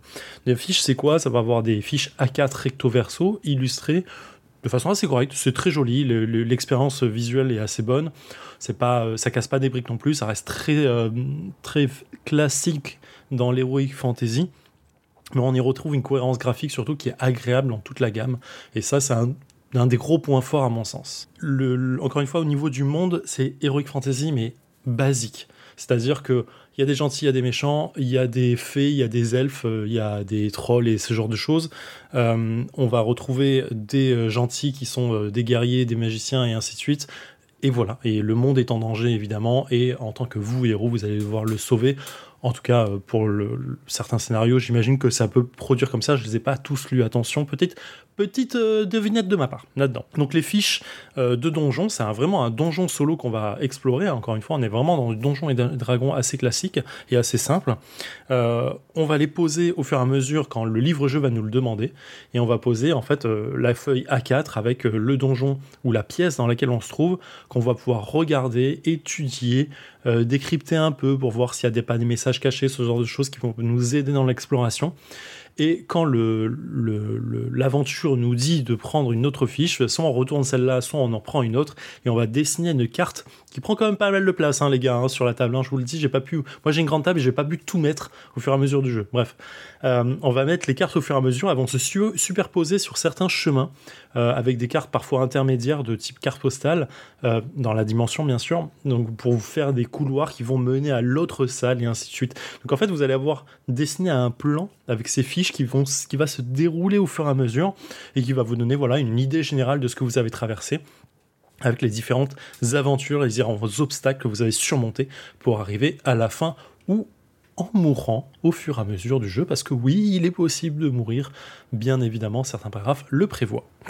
Donc, une fois ceci euh, déballé, vous allez ouvrir le livre-jeu tout simplement. Vous allez l'ouvrir à la première page et bien sûr, il y a le fameux sommaire dans lequel vous allez avoir une dizaine, quinzaine de pages dans lesquelles vous allez avoir la présentation du jeu, euh, le système rapidement, l'histoire euh, de Lotsir, donc votre personnage qui est un moine soldat qui a été recueilli quand il était enfant par ces moines soldats, qui orphelin, qui ne connaît pas son passé du tout.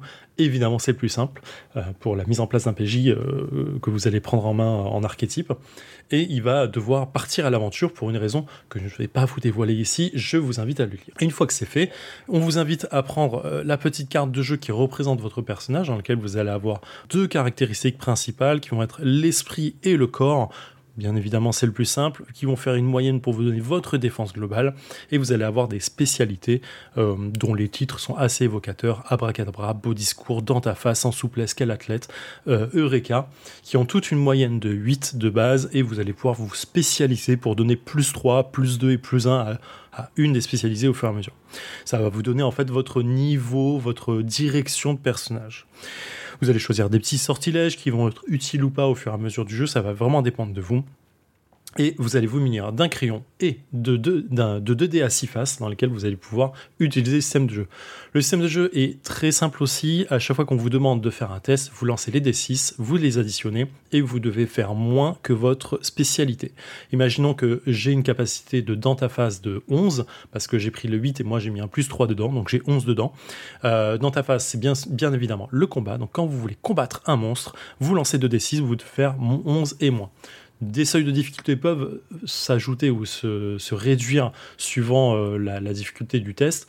Évidemment, euh, ça c'est du classique dans le JDR. Une fois ceci mis en place, vous arrivez chapitre 1, paragraphe 1, et que vous commencez à lire votre aventure. Alors, j'ai fini l'histoire euh, juste avant d'enregistrer. Là, j'en ai eu pour environ deux heures de jeu.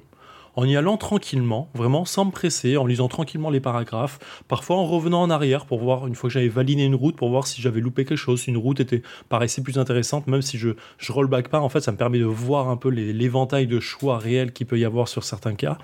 Euh, voilà, j'ai pas exploré tous les donjons, il y a des cartes que j'ai évitées, malheureusement ou heureusement, donc euh, la rejouabilité est quand même un peu présente. On va pas se donner d'illusions non plus, c'est très rare qu'on re- rejoue ce genre de choses.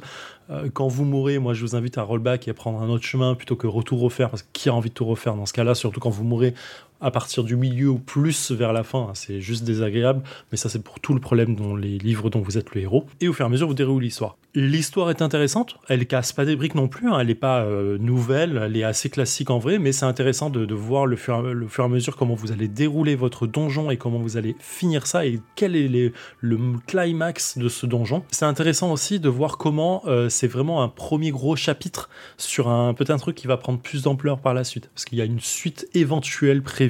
En tout cas, c'est comme ça que c'est prévu euh, dans le bouquin quand, lorsque vous finissez, parce que d'autres aventures vous attendent. C'est clairement ce qui est dit. Mais bon, c'est logique. Comme si vous avez déjà fait du loup solitaire, euh, vous savez de quoi on parle quand on finit un bouquin. Il y a forcément une autre aventure qui vient derrière. Donc j'ai passé un bon moment pour euh, finir sur, sur le côté émotion du jeu et ainsi de suite. J'ai passé un très bon moment. Je me suis pas ennuyé une seule fois. J'ai pas eu envie d'arrêter en me disant bon en vrai c'est trop classique. C'est classique mais c'est agréable à lire. La narration est assez cool. Les, petits textes de dialogue sont bien faits. Euh, voilà, on, passe un très bon moment. C'est pas le meilleur livre dont vous êtes le héros que j'ai lu, mais c'est vraiment très agréable et c'est vraiment un très bon premier pas pour ceux qui en ont jamais fait en solo, évidemment. Difficile de le faire jouer à plusieurs personnes. Je pense que ça fait partie de ces expériences qui, si vous le faites à deux, bah, en vrai, vous n'allez pas vraiment apprécier vos choix, vos erreurs. Donc c'est vraiment, euh, vraiment agréable de le faire tout seul. Côté un peu négatif euh, du jeu, la mise en page. La mise en page dans ce genre de, bouquin, et si vous connaissez un peu les jeux de rôle, et si vous lisez des livres de jeux de rôle, vous savez de quoi je parle. Moi, les mises en page, euh, Time New Roman, Police 11 ou 12 euh, sur fond blanc ou fond un peu euh, parchemin, oh là là, j'en peux plus, j'en suis. Sérieusement, arrêtez de faire ça, les éditeurs. Arrêtez de faire ça. Prenez quelqu'un qui sait faire de la mise en page et faites-moi des bouquins qui sont jolis. Là, je ne peux plus lire ça. J'ai l'impression de lire un document Word au boulot. C'est pas agréable du tout. C'est euh, franchement pas agréable. On, voit qu'il y a des petits efforts de mise en page euh, sur euh, des fins de, paragraphes avec des, des symboles, des illustrations du, du donjon qui sont reprises et ainsi de suite. Mais pitié, changez-moi euh, cette police d'écriture. Arrêtez de prendre ça, quoi. Faites un effort là-dessus. C'est intolérable aujourd'hui, je trouve, dans des bouquins de jeux de rôle qui veulent donner une ambiance particulière dans la lecture du jeu, de faire du use roman. Alors je dis use roman, je sais sais pas, sais exactement laquelle c'est, hein, mais c'est la police Word classique qu'on a quand on ouvre le, le, Word. C'est horrible, c'est franchement horrible. Police 12 avec euh, des bullet points euh, quand il faut et de suite. Non, vraiment, arrêtez de faire ça. Changez-moi ça, faites-moi une mise en page. Payez, euh, payez quelqu'un pour avoir une, une meilleure, meilleure mise en page et une police d'écriture qui vaut le coup. Surtout quand vous faites de l'Heroic Fantasy, c'est ultra désagréable. Voilà, c'était le petit coup de gueule euh, du petit moment. Bref, voilà, c'était mon petit coup de gueule. Cependant, comme je l'ai dit, j'ai passé un très bon moment. Le final euh, est assez cool. Euh, l'histoire globale et l'explication de l'histoire est présente aussi. Je suis client de ce genre de, choses, clairement. hein, je suis un rôliste, j'adore ça. euh, J'aime beaucoup lire euh, les, des livres dont vous êtes les héros. J'en ai bouffé quand j'étais ado euh, et même après. Si je retombe sur des livres dont vous êtes le aujourd'hui, j'hésite toujours à en racheter pour les faire éventuellement. Donc voilà, moi je suis client là-dessus. Et j'ai passé un bon moment. Ça veut dire que j'ai l'expérience de ce genre de trucs. Et même si c'est du classique, j'ai passé un moment. Ça veut dire que si vous n'êtes pas du tout client, que vous ne savez pas comment vous lancer dans ce genre euh, de- d'ouvrage, n'hésitez pas. Foncez sur ce genre de truc, c'est vraiment agréable. C'est un poil cher, hein, 30 balles, c'est un boîte cher, mais il y a quand même le matos du donjon, euh, les illustrations qui sont assez belles, le, papier en général est de bonne cam, c'est assez agréable à manipuler. En termes d'édition, il y a, y a quand même du boulot. Donc voilà, je suis pas, euh, trouve ça un peu cher. J'ai quand même cra- craqué ma bille là-dessus, hein, je, je vais pas vous le cacher.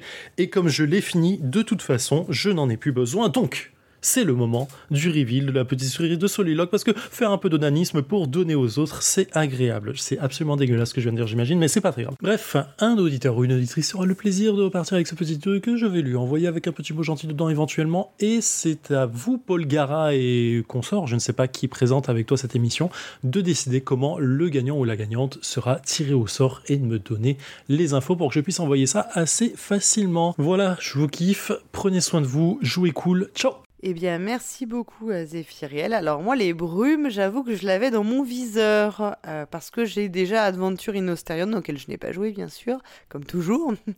et donc, j'avais déjà euh, aussi repéré les, les brumes, et je me demandais vraiment ce que ça valait. Et euh, vu son avis, là, qui dit que c'est quand même... euh, même basique, c'est quand même positif, c'est un avis très positif. Je pense que je vais vraiment me le prendre dans le futur. Mais du coup, les, les, les livres dont vous êtes le héros ont vachement évolué euh, depuis l'époque où j'en faisais moi quand j'étais plus jeune, parce que là, ça parle vraiment d'un coffret avec des fiches illustrées qui font, euh, voilà, qui, Ouais. qui illustrent, enfin, qui, ouais, qui soulignent euh, le plan, euh, le, le Oui, c'est parcours plus- un peu fait par le personnage et tout, donc c'est c'est plus, Ça a c'est un- l'air c'est un plus petit peu plus, travaillé ouais. ouais, que, les, que les adaptations chez Folio de, des défis fantastiques, notamment, qu'on a tous connus. Donc, euh, de Ian Livingstone et puis euh, Steve Jackson, là, avec les illustrations magnifiques de John Blanche. euh, voilà. Mm. Et d'ailleurs, si vous êtes fan de livres dont vous êtes le héros, bah, je vous conseille, il y a un podcast qui s'appelle le podcast dont vous êtes Vous le êtes héros. Et en fait, c'est des, bah, des fans de livres dont vous êtes le héros, et donc ils en reprennent. Et ils- chacun le, a fait le, le livre et ils se racontent bah, leur, euh, comment dire, leur, périple. propre, euh, ouais, leur propre épopée. ouais. Ouais, et c'est assez marrant parce que parfois tu t'aperçois qu'ils n'ont pas du tout fait euh, La même la même chose. Ouais. Ouais, bah, clairement. Ouais, ça me fait penser que j'ai une petite pile euh, que je dois te filer aussi. euh, Ah, ça c'est cool. attend, hein, que j'ai Voilà. oublié euh, maintes fois quand on s'est vu. mais- Moi j'en ai retrouvé euh, bah, beaucoup à que j'avais moi, que j'avais en fait je les avais tous gardés, j'en ai retrouvé en brocante, euh, Ah, bah. on m'en a donné, on m'en a filé, enfin bon j'en ai pas mal et, euh, et j'arrive, bah, alors c'est vrai que ce qui est le seul truc qui est un peu pénible c'est tu sais de les d'avoir ton dé, tes machins parce qu'en fait tu sais, Mm. t'as pas forcément par exemple dans les transports en commun c'est pas très Ah ouais, facile ouais, quand ouais. tu dois acheter Ouais, les le dé, dés. le crayon de papier. Voilà, donc ça c'est moins. Et là, je... mais il y en a, euh, les meilleurs, c'est quand même. euh, enfin, je trouve que les meilleurs, c'est Sorcel... la série Sorcellerie qui est vraiment excellente et qui est une des sources d'inspiration des... des jeux vidéo Dark Souls. Ok. Clairement, et les illustrations de John Blanche, elles sont vraiment euh, splendides dans, dans ces livres-là. Donc, euh, faut... je trouve qu'on peut s'attarder sur les, les illustrations. Ouais, Mm. Tu sais, il y avait toujours des illustrations euh, sur une page entière euh, Oui. qui illustraient un paragraphe et tout, qui était assez euh, spécial, assez blanc, marqué. Ouais, exactement. Et alors, il m'a fait super rire parce qu'il a parlé tu de la, de la police Oui, de, de la mise en caractère. page. Ouais. Et euh, je vois ce qu'il veut dire parce qu'il y a des trucs, euh, bah, par exemple, il y a des modes, tu vois. Euh, J'ai l'impression qu'il y a des modes dans les, dans les polices de. Parce que nous, par exemple, c'est tout est calibré chez nous. Donc je Ouais. sais pas, enfin, euh, quand je dis chez nous, c'est pas chez moi, parce que chez, chez Paul Garon, on s'en fout complètement, mais enfin, là où je travaille, c'est calibri, c'est la charte graphique, et c'est hors de Ouais, question d'écrire en la quoi. période euh, Arial, la période Time New Roman, maintenant c'est la période Ouais. Calibri. Mais nous aussi c'est Calibri, je crois, maintenant, les documents et tout. Je pense que calibri a le vent en poupe, quoi, je ne sais Et oui, pas. ça m'a fait rire quand il a dit euh, les petits textes dans un bout de parchemin. Ouais, ça fait très, ça fait quand même très cliché, quoi, tu vois, sur une aventure un peu heroic fantasy. euh. Le petit fond un peu, euh, tu sais, le petit fond un petit peu jauni. Ouais, ouais, c'est ça, exactement. Mais euh, c'est vrai que c'est. euh, en fait, quand parfois tu vas regarder dans les listes de police euh, de, de, ouais, de caractères, tu tu t'en découvres, tu te dis, mais ça, c'est. Mais qui écrit comme quoi ça, ça, Qui ouais? s'en sert? C'est clair. Puis il y en a qui ont des noms à la con quand même. hein. Parce Ouais. qu'il y en a une qui s'appelle Trébuchet. C'est Hmm. pas pourquoi. Mais ça s'écrit comme, euh, comme l'arme, en fait, ouais, voilà, c'est ça. T'as Pacifico aussi. Ça fait un peu c'était une boisson à l'anis, non C'est ça. Sais un, cocktail, un cocktail de fruits, euh, de fruits exotiques. Ça fait vraiment ça. Donc voilà, on pourrait faire euh, peut-être le podcast consacré aux polices de caractère. Il y a Lobster aussi, j'aime bien. Et alors, il a fini par nous, par nous faire un petit concours à la cargo. Mm. Oh là là, alors là, je. Mais écoute, je, je sais pas trop euh, comment on va pouvoir départager. euh, il a dit que c'était nous qui devions trouver une, une solution. du coup, il faut qu'on trouve euh, une idée d'ici la fin du, du podcast pour savoir comment départager euh, ceux qui répondraient. Alors, bien Ceux sûr, je pense qui- qu'il va falloir faire des commentaires, hein, parce que ça, Bah c'est. Oui, parce qu'il n'y a pas de petits euh, formulaires, euh, forms comme, euh, comme non, pour Cargo. euh. ouais, du coup, je, je sais pas trop comment on va Bah trouver ouais, une euh, technique. faut répondre en commentaire et. Puis Ouais. après, bah, si les gens répondent en commentaire, on pourra toujours faire un tirage au sort comme on le fait pour Oui, Cargo, voilà. hein. Bah, voilà. En commentaire, vous Mais avez le droit de dire votre livre dont vous êtes le héros préféré. Mm. Et puis après, on fera un tirage au sort complètement aléatoire dans tous les gens qui auront répondu. C'est une solution comme une autre. hein. Bah ouais, écoute, allez. On fait ça. c'est une, bonne c'est une bonne solution. hein. Puis ça bonne fera, ça, ça- ça fera augmenter le nombre de commentaires peut-être. Ouais, comme ça, aux prochaines fois, je les lirai tous, tu sais. Donc, euh, eh bien, après euh, donc cette nouvelle idée de, de jeu concours, on va écouter euh, non pas ceci est un jeu, hein, mais d'abord on va écouter Kaigai Games avec donc donc euh, présenté par Isobretnik. Isobretnik. Voilà, on l'écoute tout de suite.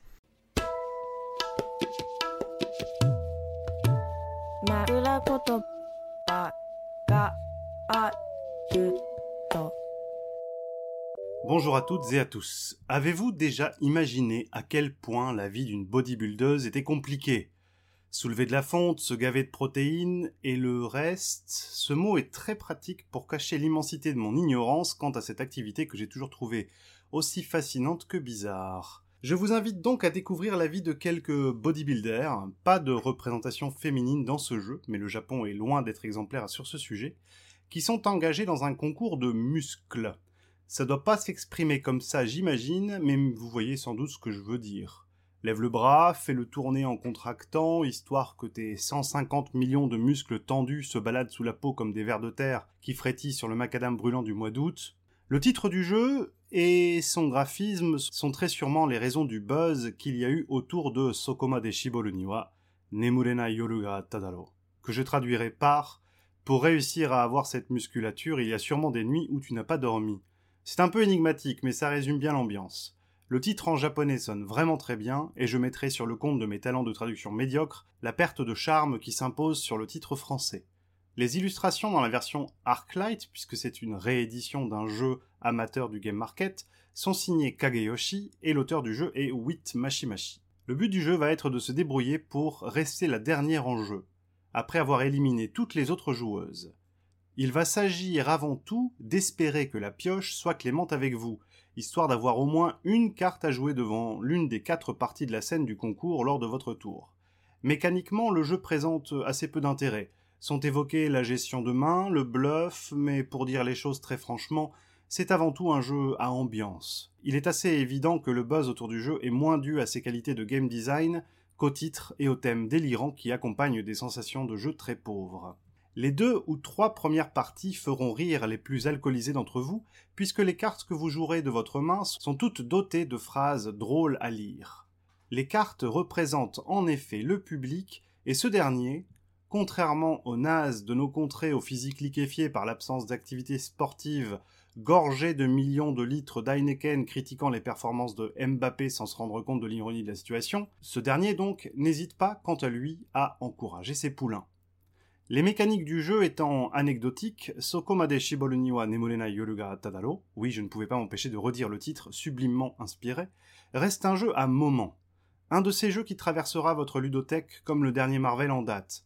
Rien de bien mémorable, mais une expérience relaxante pour une soirée qu'on oubliera vite. Et voilà, pour cette dernière chronique de Kaigai Games, il me semblait amusant de finir sur un coup d'éclat recouvert d'autobronzant et de slip trop petits. Je tenais à remercier la team Proxy Jeux qui a accepté de m'accueillir une deuxième fois en son sein après ma première désertion d'il y a quelques années, et toutes les auditrices et auditeurs qui ont aimé ou pas cette chronique. Cette fois-ci, même si je n'hésiterai pas à vous inviter une dernière fois à jouer bien, je ne vous dirai cependant pas matané, mais plutôt un solennel. Sayonara.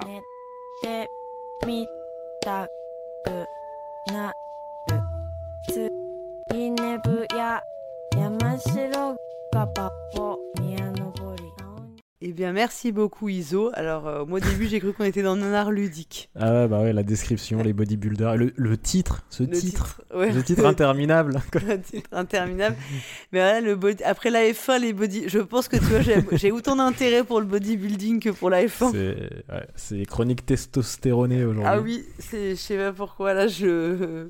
Mais non, non, c'était, assez rigolo et donc ouais, j'ai, du mal à imaginer comment à un moment t'as pu avoir ça comme idée de thème de jeu. Bah c'est, ouais. assez barré quoi. Et je pense que, ouais, c'est. Comme il le dit, c'est c'est- c'est un univers à la fois étrange et fascinant, quoi. Donc je pense que des trucs qui sont un peu étranges et fascinants, t'as vite envie de. Ouais. faire quelque chose, en fait. Et, euh, et là, je, bah, tu vois, euh, comme il nous, dit- il nous dit un peu euh, adieu dans, dans cette chronique, hein, puisque Ouais. voilà, il va, il va arrêter euh, Proxy C'était sa dernière, euh, sa dernière chronique, malheureusement. Bah ouais, je dis que du coup, on va se couper effectivement bah, de, de jeux comme ça un peu, Bah un peu différents. un pan de la culture ludique nippone, quoi. Ouais, qu'on On aura. n'aura pas de nouvelles directes, mais bon, va falloir qu'on se renseigne, va falloir qu'on se renseigne nous-mêmes, quoi. Est-ce qu'il nous faisait toujours le petit retour sur le Tokyo Bah Game ça. Market et, euh, En tout cas, on lui souhaite vraiment euh, plein de succès dans sa nouvelle entreprise parce qu'en fait, euh, voilà, il va aussi bah, se consacrer aussi un peu plus bah, de façon active, en tant qu'acteur vraiment Mm. partie prenante Du du, monde du jeu. Voilà, on n'en dit pas fait, plus. hein, c'est c'est euh, lui qui en parlera euh, bah, euh, sur Twitter. En temps ou- voilà, en temps voulu. Donc on lui souhaite beaucoup beaucoup de succès et c'était un vrai bonheur de voilà de près de la enfin de le présenter dans les chroniques et puis bah c'était super parce qu'on cette année on a pu bah, grâce au télétravail s'organiser pour pouvoir enregistrer les chroniques ensemble. Donc ça, c'était euh, aussi une super occasion quoi, de, bah, de, de participer différemment aussi au, à Proxy Jeux. Donc voilà, bah, en tout cas, euh, Merci, merci, beaucoup. Iso, hein. Ouais, Ouais, merci, beaucoup Iso euh, de, de tout ce que tu nous as apporté euh, ces années. Et donc on va maintenant terminer avec euh, la, la chronique dans laquelle on joue très sérieusement. C'est Ceci est un jeu. On écoute d'abord Cargo qui va nous donner la réponse.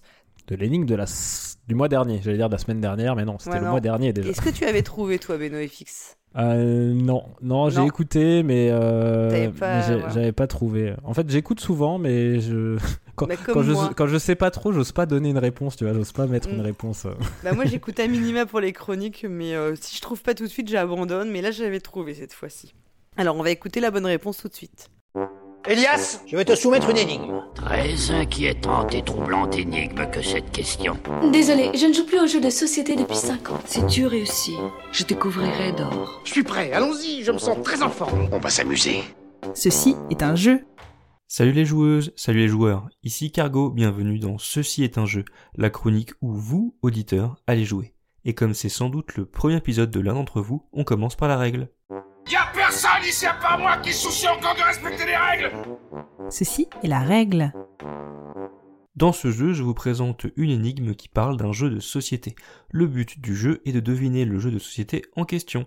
Cette énigme est un montage d'extraits sonores qui comporte chacun un indice sur le jeu. Les indices peuvent porter sur tout ce qui touche au jeu en question, comme sa mécanique, son matériel, son thème, ou l'augmentation tarifaire suite à la hausse du coût de son conteneur de 20 pieds par la Chine.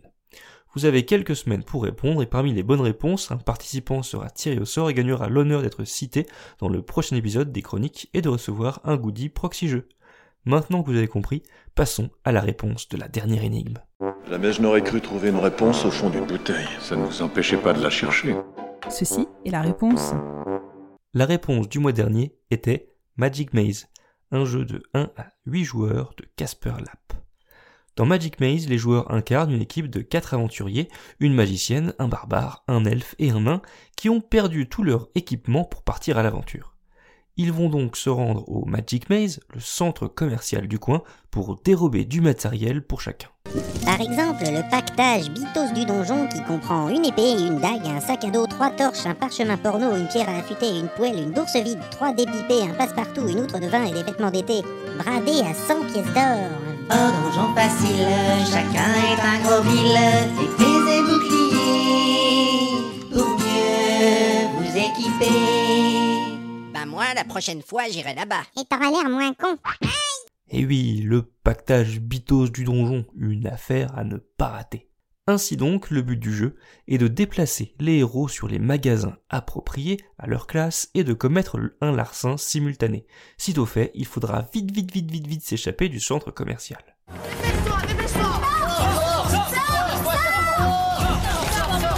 La particularité de Magic Maze, c'est que les joueurs n'incarnent pas un personnage, mais un déplacement.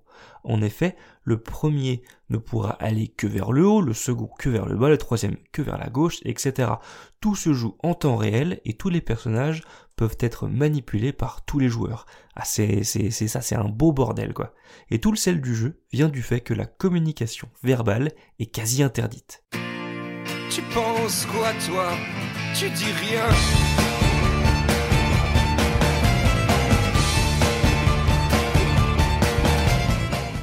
En effet, pour communiquer, et plus particulièrement pour demander à un joueur de déplacer un pion vers la direction que lui seul peut utiliser, vous ne pouvez que le regarder avec forte, forte, forte insistance, ou utiliser le pion rouge, nommé dans le jeu le pion fait quelque chose, en frappant violemment la table devant le joueur pour lui dire Eh mais c'est à toi de jouer, bouge ton gros boule paresseux! Mousse! Fais quelque chose d'intelligent Il y a également des spécialités et des actions spécifiques, comme par exemple le fait de pouvoir explorer le centre commercial et de découvrir ainsi de nouvelles tuiles. Oui, parce que le centre commercial, il est composé de plein de tuiles qui sont révélées au fur et à mesure. Et il y a des déplacements particuliers, comme par exemple les vortex, qui sont des points de téléportation parsemés euh, dans le centre commercial. On a même un tabouret. Quand on s'assoit dessus, on se retrouve sur un autre tabouret dans une taverne dans le Languedoc. Dans le Languedoc? Ouais, le siège de transport qu'ils appellent. En plus, comme par hasard, c'est moi qui l'ai essayé le premier. Deux semaines et demie plus le bateau que ça m'a pris pour revenir. Parce que j'avais pas compris qu'en me rasseyant dessus, ça m'a ramené de l'autre côté. Il y a également des escalators bah, qui permettent de, bah, bah, de monter et descendre. hein. On est dans un centre commercial, je vous le rappelle. L'escalator,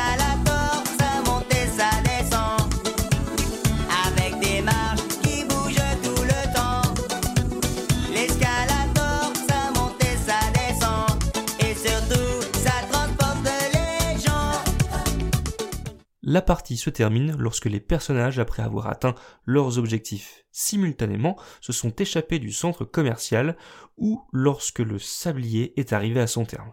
Ah bah, ah bah oui, il y, a- un sablier, hein, sinon ce serait pas marrant. Et en plus de ça, il y a plein de scénarios et des règles qui vont se rajouter au fur et à mesure. Magic Maze, c'est du bon, c'est du fun. La réponse de l'énigme du mois dernier était Magic Maze, un jeu de Casper Lap, illustré par Guillaume de 1 à 8 joueurs. Oulala, alors 1 ou 8, ça me paraît extrême, mais j'ai jamais joué dans ces configs. Dites-moi en commentaire si ça marche ou si ça marche pas. C'est créé en 2017 pour des joueurs de 8 ans et plus et c'est chez Sit Down. Bon, maintenant que vous connaissez la réponse, on passe au tirage au sort du goodie. Et oui, donc il s'agissait de Magic Maze. hein. c'est un des rares jeux où on arrive à s'engueuler euh, sans se parler, un peu comme The ça. Mind, tu sais. On se regarde méchamment. Ouais. euh, Frénétiquement en agitant le, le pion. euh, en fronçant le les sourcils ouais. et le, pion- Ouais. le pion rouge, on tape le pion rouge sur la table Voilà, en fronçant les sourcils. exactement ça. Alors on dit bravo à Suiveil, Dr Cheux, euh, Psinde, Julien, Vinzard et Philippe KFDJ, Manaman, Beru et Jidet qui eux ont trouvé. mais qui ne souhaitent pas participer au tirage au sort parce qu'ils ont déjà été, euh, ils ont déjà gagné, Déjà euh, gagné des- une voire sont- plusieurs fois, notamment Ils sont Beru. tellement bons que Voilà. Ils gagnent Du tout le temps. coup, on va pouvoir euh, faire Tirer au maintenant le tirage au sort et on a eu quand même 33 bonnes réponses. C'est peut-être pour ça que j'avais trouvé, tu vois, c'est, on est quand même plus nombreux qu'à un moment. Et euh, donc, euh, Cargo a souligné nous n'avions pas eu ce taux de participation, 44 réponses en tout depuis le tout premier épisode de Ceci est un jeu, donc euh, incroyable. Hein. Bah ouais. Alors, je, je vais ouvrir le fichier et donc, BenoFX, tu as la charge de me donner le numéro vainqueur en euh, lançant ton dé à 33 faces. Entre 1 et 33, Ouais. eh bien, je vais dire le numéro 29. Et alors, eh bien, c'est Kinarbre qui a gagné. Félicitations, Kinarbre. Tu pourras me remercier. Hein. Te- C'est Twin qui t'appellera directement en imitant ta voix pour te dire. je rigole. Parce que c'est Twin et la voix officielle de Kinarbre. On- Tout Ah. le monde le sait, ouais. Donc euh, voilà, on félicite Kinarbre et donc euh, Cargo va prendre contact avec toi pour euh, bah, t'envoyer ton goodie qui n'est pas un slip de bain. Je, aux couleurs de proxy jeu, je, je- je rassure tout de suite ceux, ceux qui pourraient imaginer une chose pareille, même si c'est bientôt l'été, les vacances, la plage. Eh pas oui. de slip de bain proxy jeu, en tout cas pas encore. Bon, et pour ceux qui n'ont pas gagné, ben, il est temps d'écouter la nouvelle énigme. Peut-être que. Qui sait Ils Ce vont se sera la bonne cette fois. Bah ouais. Quelle est la vitesse de croisière d'une hirondelle lorsqu'elle n'a aucune charge Que voulez-vous dire? Une hirondelle africaine ou une hirondelle européenne? Ceci est l'énigme. Bravo à celle ou celui qui a été tiré au sort. Allez, ça recommence, c'est reparti.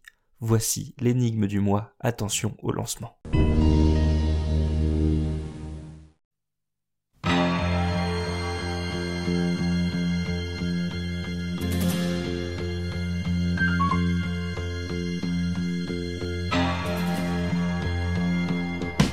Tambour major, vous m'entendez?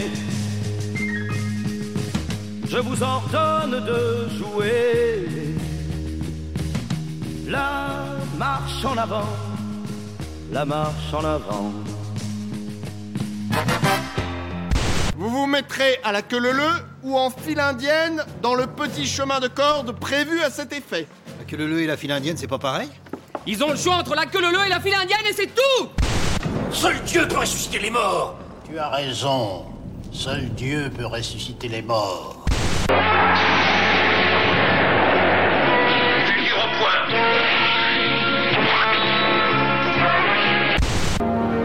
Père d'un fils assassiné. Époux d'une femme assassinée. Et j'aurai ma vengeance.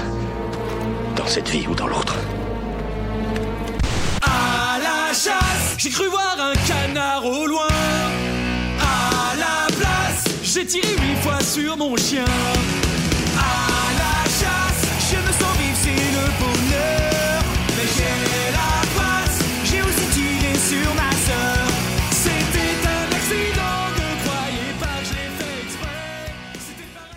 Et voilà, voilà, voilà, voilà, voilà, l'énigme est terminée. Vous pouvez réécouter autant de fois que vous voudrez en utilisant les timecodes présents dans le billet de l'émission.